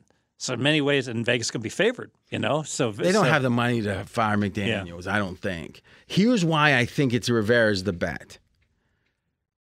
I don't think these owners necessarily want. Oh, I'm having a. What's the OC's name? The running back. Uh, Bieniemy. Bieniemy. They don't want Bieniemy necessarily. I don't know if they do or they don't. But there's a reason that that he didn't get hired in 28 interviews or whatever. There's something that's off-putting. Now, doesn't mean that it's fair, doesn't mean that it but it means the chances are he's going to be off-putting to this ownership group like he was the other ones. Now, maybe not, but let's say at least a 50% chance. So what do you do? You can you really hire a guy for OC that everyone's been saying he's been kept down because of his race, and then not even give him a chance? I think the way to get, do it is you fire uh, now, right, or soon, right, and with Rivera, and then you give Bieniemy the rest of the year, and if it goes badly, you can say, okay. You had your chance, bye bye. All, all like they did with uh, what was it? Uh, Carolina last Interim year. head coach. Yeah, they, they, you know, there was the black DC that came in, did well. People thought maybe he should get the job, and he went to the 49ers, right? Yep. Yeah. Uh, w- w- Wilks? Steve Wilks, yeah. Yeah. So I, I'm just saying, this is being a little cynical, but I think you get some cover if you don't want to hire Bieniemy by doing it that way. Oh, But you also open yourself up to him winning. But then if he wins, maybe you give him a year. I mean, mm-hmm. like, I don't think it's like hardcore they hate him, or I don't even think they're racist. I think it's they probably want to pick their own guy. and you, you I, I like your handicap, and I like the fact that you're picking off a situation where you're taking the number, th- what was the number three guy, mm-hmm. who clearly just jumped to number one with the Bears and the Raiders coming off wins. Yeah, and uh, but I mean, if I'm still getting two to one, I like it. Mm. All right, it was plus two fifty last week, but I think Washington's just bad. That defense is bad, and I mean that was supposed to be their strength, Yeah, right? defensive line. Where mean- is it? Most most serious people think that they're the best. Multiple weeks they were the best survivor pick. Somehow, some way, no one understands exactly how, but we actually have them higher. Um, oh wow! So if you look at the drive chart stuff, okay, okay, the defense is uh 19. I can't tell from Mackenzie's the straight line or not, but we'll we'll tell you next week how good the. No, I'll tell you. No, no, we'll tell you Wednesday night when we tape for the Thursday show. Okay, you pick the next game. Uh, let's go to London. I Jacksonville played a very good game. I think this was ultimately. I wish I'd bet more on this first half. I think Buffalo just wasn't ready to go. So do you is that a trend you think or a system that when there's a team that that comes over late that they start slow? no, I think this was the first time in the history of the NFL team had stayed there for for but, two but weeks. what made you think the first half would be the place to focus? because on? Jacksonville had been there all week long. Okay, but why does that? Um, explain So- it to me. I'm oh, asking. because it's a, it's a six thirty a.m. you know start time Pacific. It's So- a very so it's early start so time. It's getting it's getting acclimated to the start time. yes, Okay, even though Buffalo's an East team. Yeah. All right. Okay. Okay. I By the way, looked- there is there it, it, it's a little bit similar. So Baltimore plays on the East Coast uh, in London this week, and just to be clear, it's it's a nine thirty start time for the East Coast team. Right, right. Okay, So good. Balt- Baltimore is traveling on Monday, and their opponent here. Sorry, I'm just getting to this. Titans. The Titans are going are traveling the Thursday night red eye for Okay. Friday. So Because it's a there's big different theories on this. yes, but I, I I would much rather my team flying over on Monday. Okay, okay. But um, some of the more modern teams, it seems like, have been going over later for whatever reason. Now the Bills are three and two, but they're still high in everyone's rankings. They lost their uh, linebacker, which by I'm not an X's and O's guy, but they're saying the most valuable player on the team on defense. What's Mi- Mi- Miano? Uh, do you- Milano, Milano. Milano. Okay, he um, I mean, like literally, there's been raves. Hmm. So, you know, they lost. uh White was the cornerback. Yes. Yeah, they lost him. So it's like two, maybe they're two most. Again, White didn't have a great year last year when he came back, so I don't know. But two of the most valuable players on D. How much do you? I mean, how much do you downgrade them? So I think you got to go down a point. A whole point. Yeah. Not just off the loss, but because of the injury. The injuries, yeah. Okay. Okay. The loss, I was going to kind of like dock them a third of a point. I wasn't going to make it that. Mm-hmm. You know, they just got down eleven nothing, and that was it. But it goes to show. So you had Jacksonville. It goes to show you they were like my sixth pick. But it's like you get scared going against a team that looks as good as Buffalo. I do. I mean, you know, sure, everyone. No does. team had played as well the last three weeks. because this was in a weird way the most extreme situational edge you could get. You have one team spending two weeks over there, the other team coming off a monster win and then flying over late. Exactly. Now, what's interesting with Jacksonville, so they they got to play their two home games in London. Not they weren't classified as home, but they two games in London. Well, now I'd make the case this is a terrible spot. They're coming home. Yeah, I don't know if you know this, RJ, but I have a, a firm belief that, that you bet against teams off extended road trips But when even, they come back. i- i- so so even when there's like these hardball type two week boot camp or one week extra boot camp thing, you think coming back's tough. Yes. And so Jacksonville certainly applies. And this is coming back from a foreign country. So they're hosting Indianapolis. So I think it's a bad spot for Jacksonville. So they're hosting though. Okay. Yeah. You know, Dylan has uh, a great song on Blood on the Tracks called um, Shelter from the Storm. And it says, I'm living in a foreign country, but I'm bound to cross the line. I could see Mackenzie writing that in a dispatch from like a war torn country. That's generous of you. Thank you. I'll take it. All right. Um, Beauty walks a razor's edge. Someday I'll make it mine. Uh huh. Nobel laureate, Fez. I know your lyrics. Uh, I would be. I, I don't know what, what Nobel. I don't know what Nobel laureates are, whether they're painters or, or singers. but I well, you've heard of the Nobel Prize. Sure. Well, if you win the Nobel Prize, you are a Nobel laureate. okay. Yeah, I think laureates like accolades or whatever, right? That's pretty good. I don't think I could spell laureate. I don't think I could spell most of the words. I, I'm, I'm a sight reader. So. Not a word I ever use. well, because because Springsteen, even though I'm a huge Bruce fan, he's never winning the Nobel Prize. he tends to have a limited vocabulary in his songs. Yeah, but you know, Factory. some of the yeah, some of the great, some of the great rock and rollers though, it was never about like advanced. Con- it was about gut feeling. Like the, I mean, think of Velvet Underground or. You know, any of the, I mean, really the Stones, the Stone, even though Sympathy for the Devil is pretty sophisticated. Old Mick, you know, he's 80 or so. Yeah.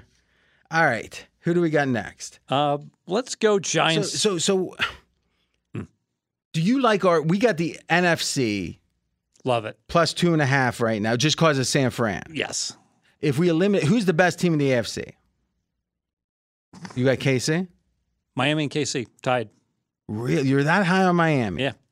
You don't think they got debunked a little bit by by? Uh, Yeah, it's all right. Does it bother you that you kept me off of Miami by somehow making it so I couldn't pick them on Wednesday night, even though I came in saying I want Miami? No. Because you said, no way would he lay 11. I- You don't know about it these days. I'm I'm willing to lay the lumber I, sometime. I, I did we lay did, did we play Miami in the super contest? We did, right? Yeah, yeah, Yeah, yeah, yeah, yeah. so what did um? Let's go to that game maybe. Uh, Miami just destroyed the Giants. So See, I heard a lot of people saying it was closer than it looked. I, I heard that as well. I have no idea what those people saw. What I saw was Miami just kicked their the living daylights out of them. and The Giants got a ninety like eight yard uh, interception return at the end of the half, or they would have lost by twenty eight. All right, so let's look. at, But but I've seen the numbers. Yeah, some people said it, it was a closer game. I don't get it. yeah, let's look at the numbers. So if we look at just uh, line of scrimmage, is a good place to start. Miami. Oh, jeez. The yards per Miami, play. Miami by 35 points. There you go. I, is that the biggest we've ever had? I think Miami Denver was more. Oh my god. Yeah, that's a good point. Um, Miami lost 22, 21 points by turnovers.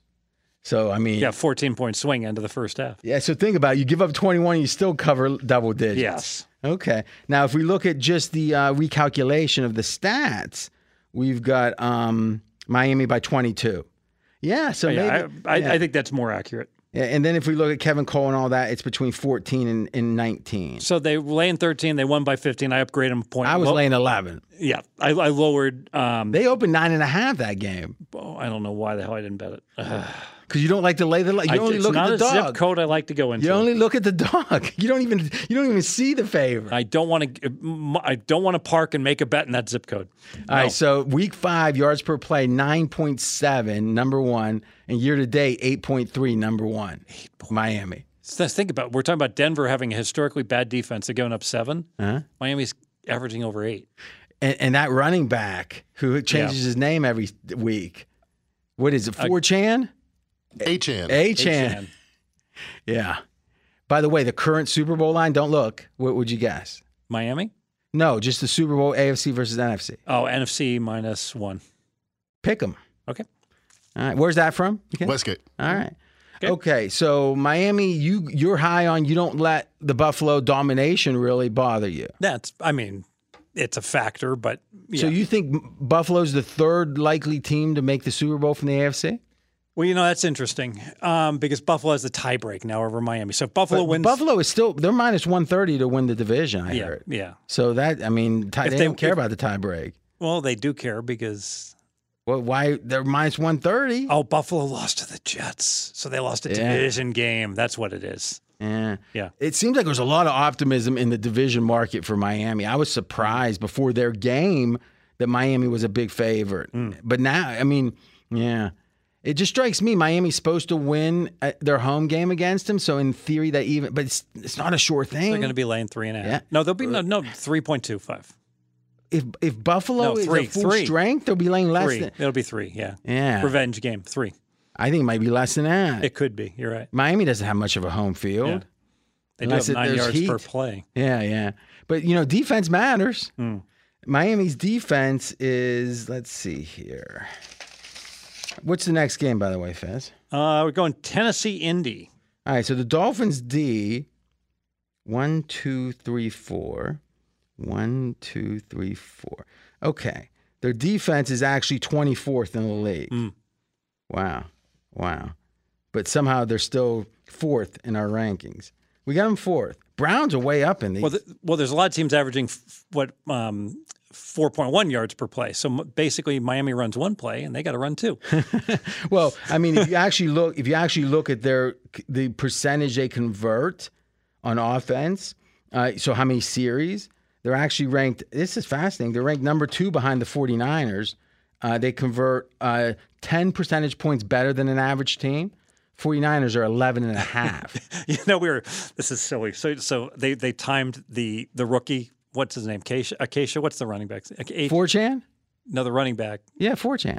Fortune. Achane. 8chan. H-N. Oh, eight, double, 8chan. So he was Okay. running at 21 miles an hour, and Uh-huh. like Tyreek was running at 22 miles an hour. So they were equating it to like the six million dollar man. Remember, he would run at 60 miles an hour, and these guys are like running at speeds that like you don't think humans can run at. You know, they must be bionic. You know, sometimes you'll listen to shows and text in.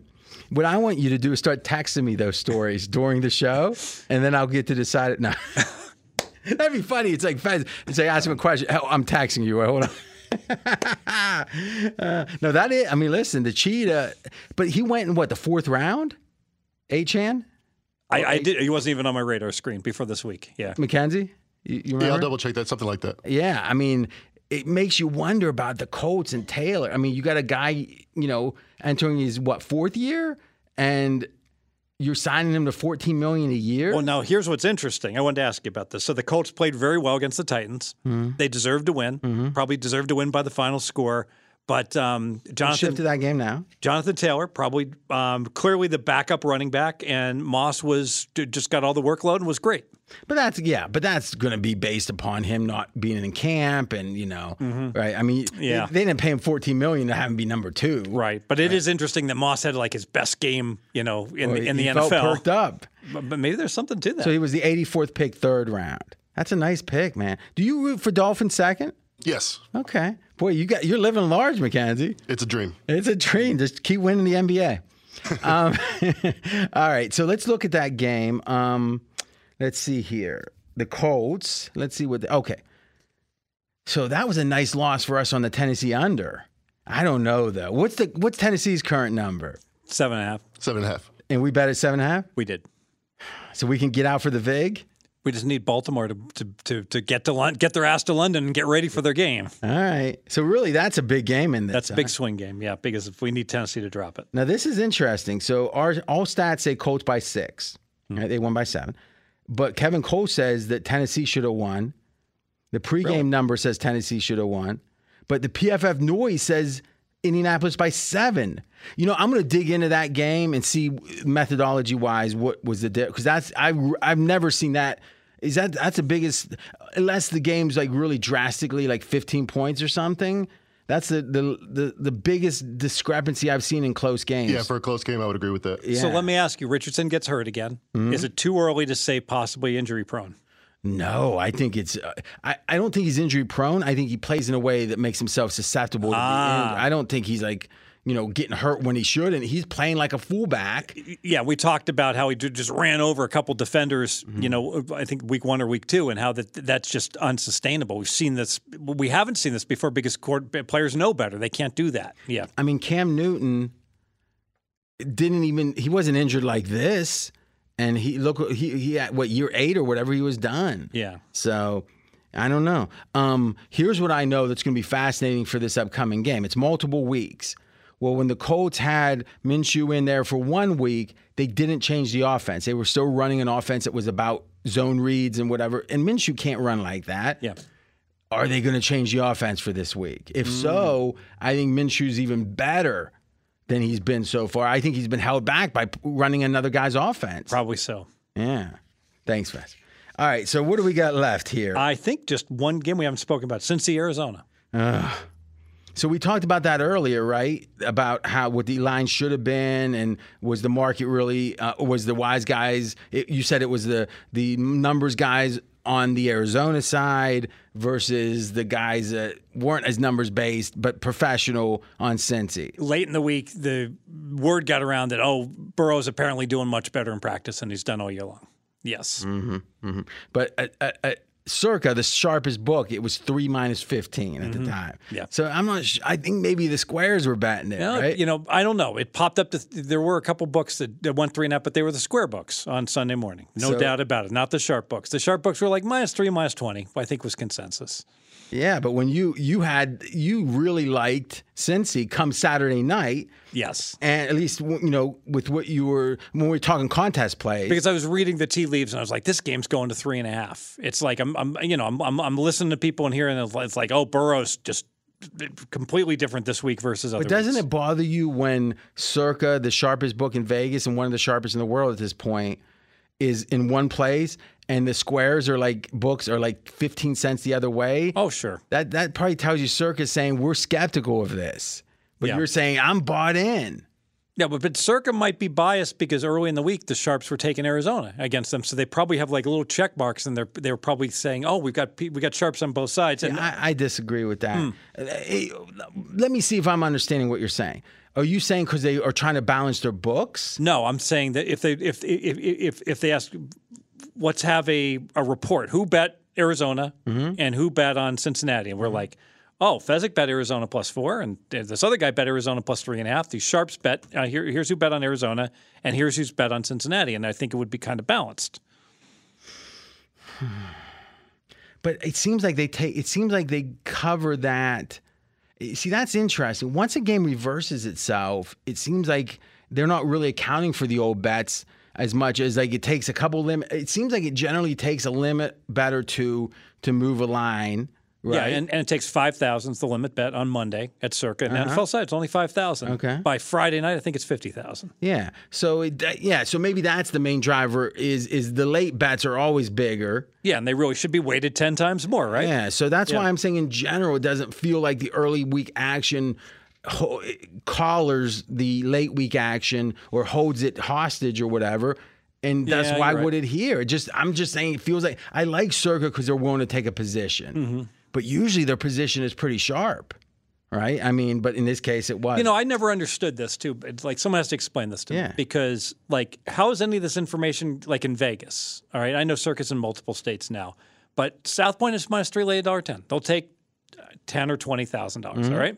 So and it's sitting at three, and you could you can bet it, and if they don't move it, I can bet it. Okay. well, so you can't. You're banned.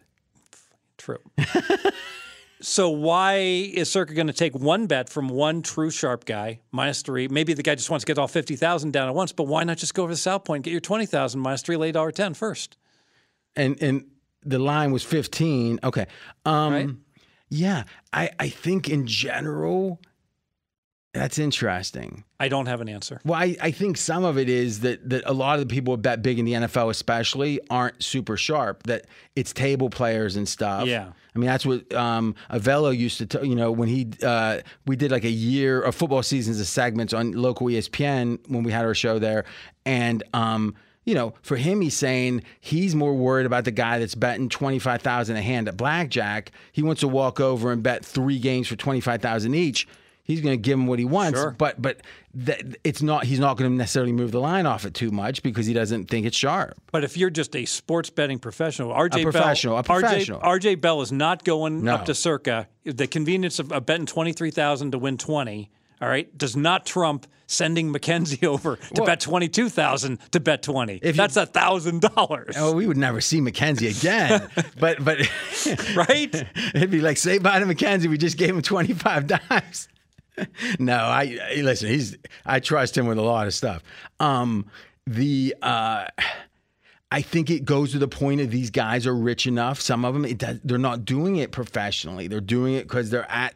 They got you know I don't know some date that night. She's trying to impress him. He wants to walk up. So that's so that's the, the crux to my argument is Circa isn't going to get any data saying Cincy minus three know- fifteen is correct because no wise guy worth the salt in the city is going to lay that. But it's not good. So there's one friction point that's then going to move it at at um at South Point up to three and a and half. then then they see, yeah. Yeah, so and, then, and then boom, the second you see South Point go three and a half, then I accept the fact that okay, if there's true bar- sharp interest in Cincinnati, you're going to see it, you have to see it move at Circa, and if it doesn't, there isn't sharp. but the fact it was that number at South Point should tell you it wasn't that sharp of a play, or there wouldn't be a three sitting there at minus one ten. yeah, I can't.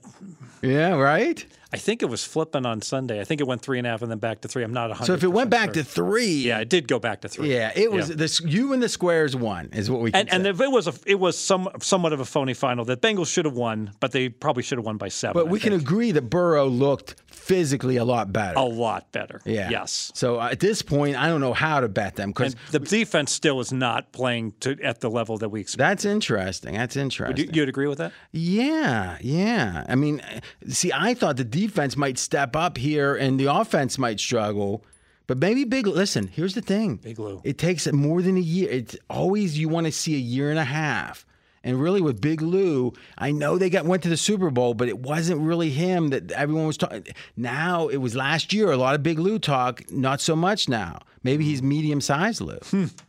All right, so we're going to combine these things. We're going to make it less than 10 minutes here. Look at headlines. What's interesting? Is there any projected line moves? We're not going to go over all the games. We're going to go over the big ones. I got 75, would give 80. 75, I'm going to 80s. 80, 80, 80. Last call. Okay, Fez, let's start with we're going to have the big games. We're going to have your projected big move. We're going to have the big moves up till now. So your dealer's choice. All right, I'm going to have a little bit of everything in one game Baltimore, Tennessee, and the games in London. And this line opened up at four. All the money on Tennessee, back in Tennessee, down to three and a half, and even some threes popping up. And What about the domination from the Ravens? The domination. Uh, exactly. So I am landing on Baltimore in this game. I am going to go ahead and call for a reversal on this line move. So instead of just backing the line move like most people are, I'm going to say there's going to be tremendous interest in Baltimore laying three. I also like the fact, from what I'm hearing, Baltimore flying out to London early, fully focused on this game, gave the game away against Pittsburgh. They, they lost. Tennessee flying out on the red eye Thursday night, arriving Friday morning. Um, I've got Baltimore four and a half points better on a neutral. And I think the spot favors Baltimore as well. I will be Off betting the Steeler game, than going to London. well off of the phony final. And now, if they would have won against the Steelers, the spot would have been bad because then it'd be like, okay, we're four and one, we beat our arch rival. The fact they gave that game away, I think, is going to have them be completely focused in London here. Now, here's what interests me: the look ahead line opened Baltimore four and a half. Baltimore, in theory, by Fez's screwy logic, well, not screwy, fuzzy, we'll call it. He thinks Baltimore dominated. Oh, they probably did. Okay, so it's hard to downgrade them. Tennessee got beat. Got to downgrade Tennessee. All right, so now the line goes to three and a half and even lower, and you know, but what is it about last week that makes this line go down? I have no idea. Cannot explain it. But doesn't that tell you it's something that, that there's been a reevaluation of Tennessee, or I mean, or do you think it's just what? Got to be a reevaluation of Baltimore because there's nothing we saw in Tennessee that we're going to like upgrade them. all right, um, okay, but you think it's going back the other way? I think it has to. I bold prediction it closes four, and it's right. three point two five right now. Okay, all right, give give me your next game. Okay, let's talk about this is an interesting game. Let's talk because I'm really not sure what's going on. Seattle, Cincinnati. Mm-hmm. all right. I see the look at line, Bengals minus two and a half.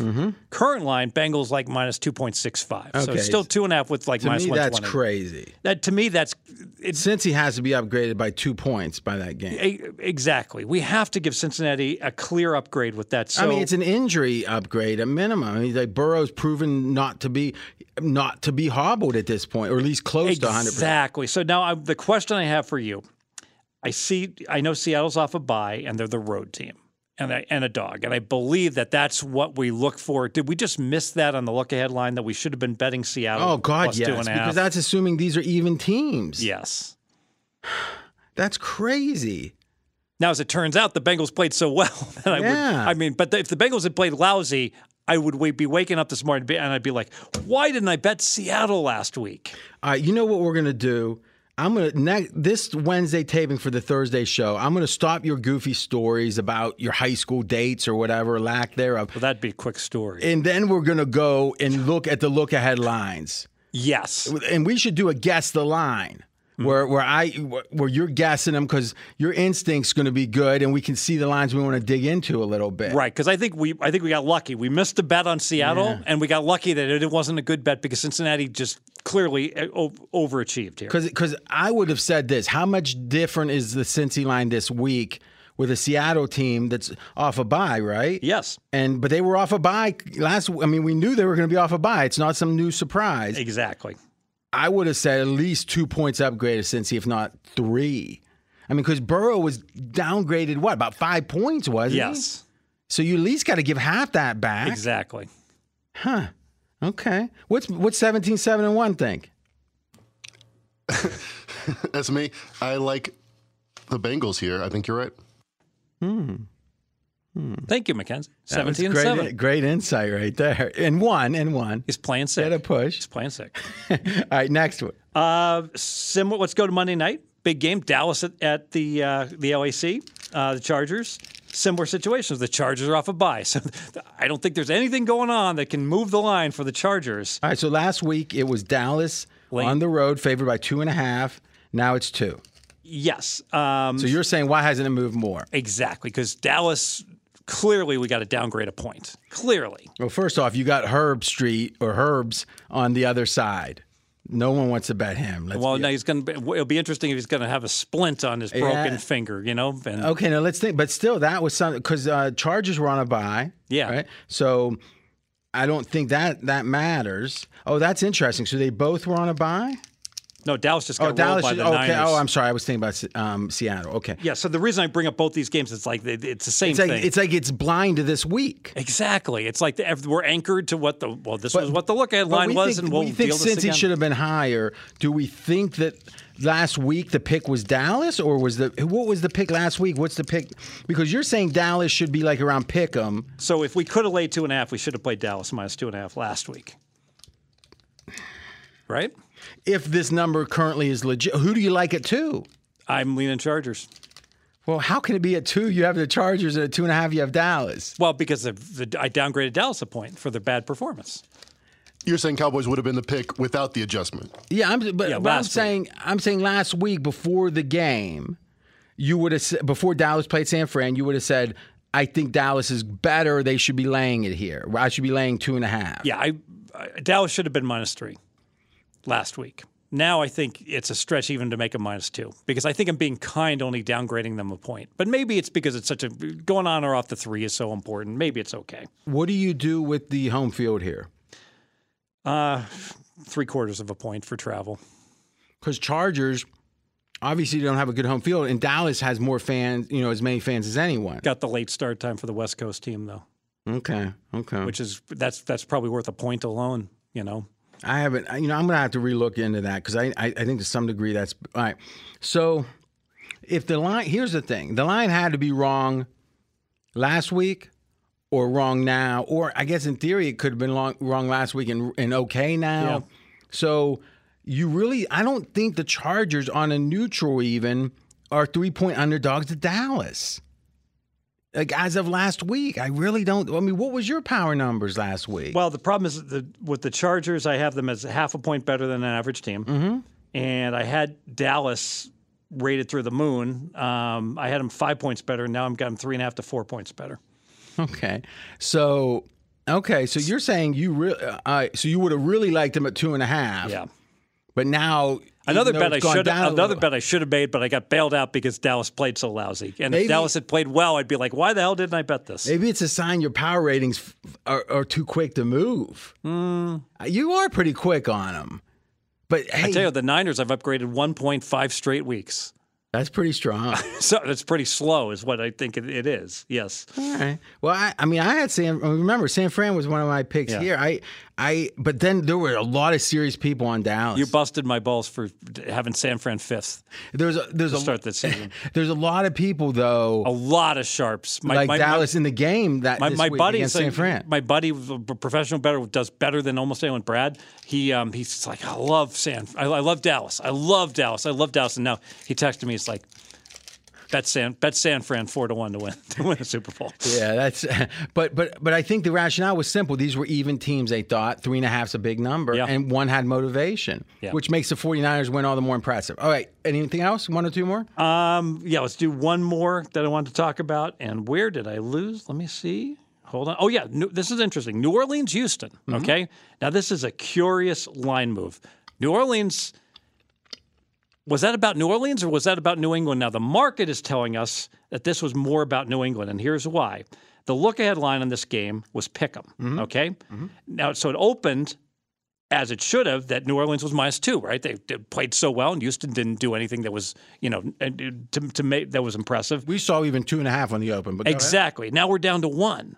So what the market's saying is, nah, New Orleans may have won 34 nothing, but that's all about a dysfunctional Patriot team. It's not that significant because we're only moving from a zero to a one on this game, right?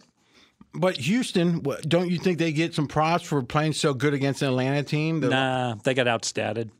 Their quarterback played well. Their defense played lousy. It was a flat spot for Houston.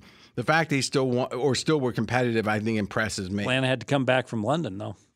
Well, apparently, people don't mind that because Hmm. they're choosing not to take their bye.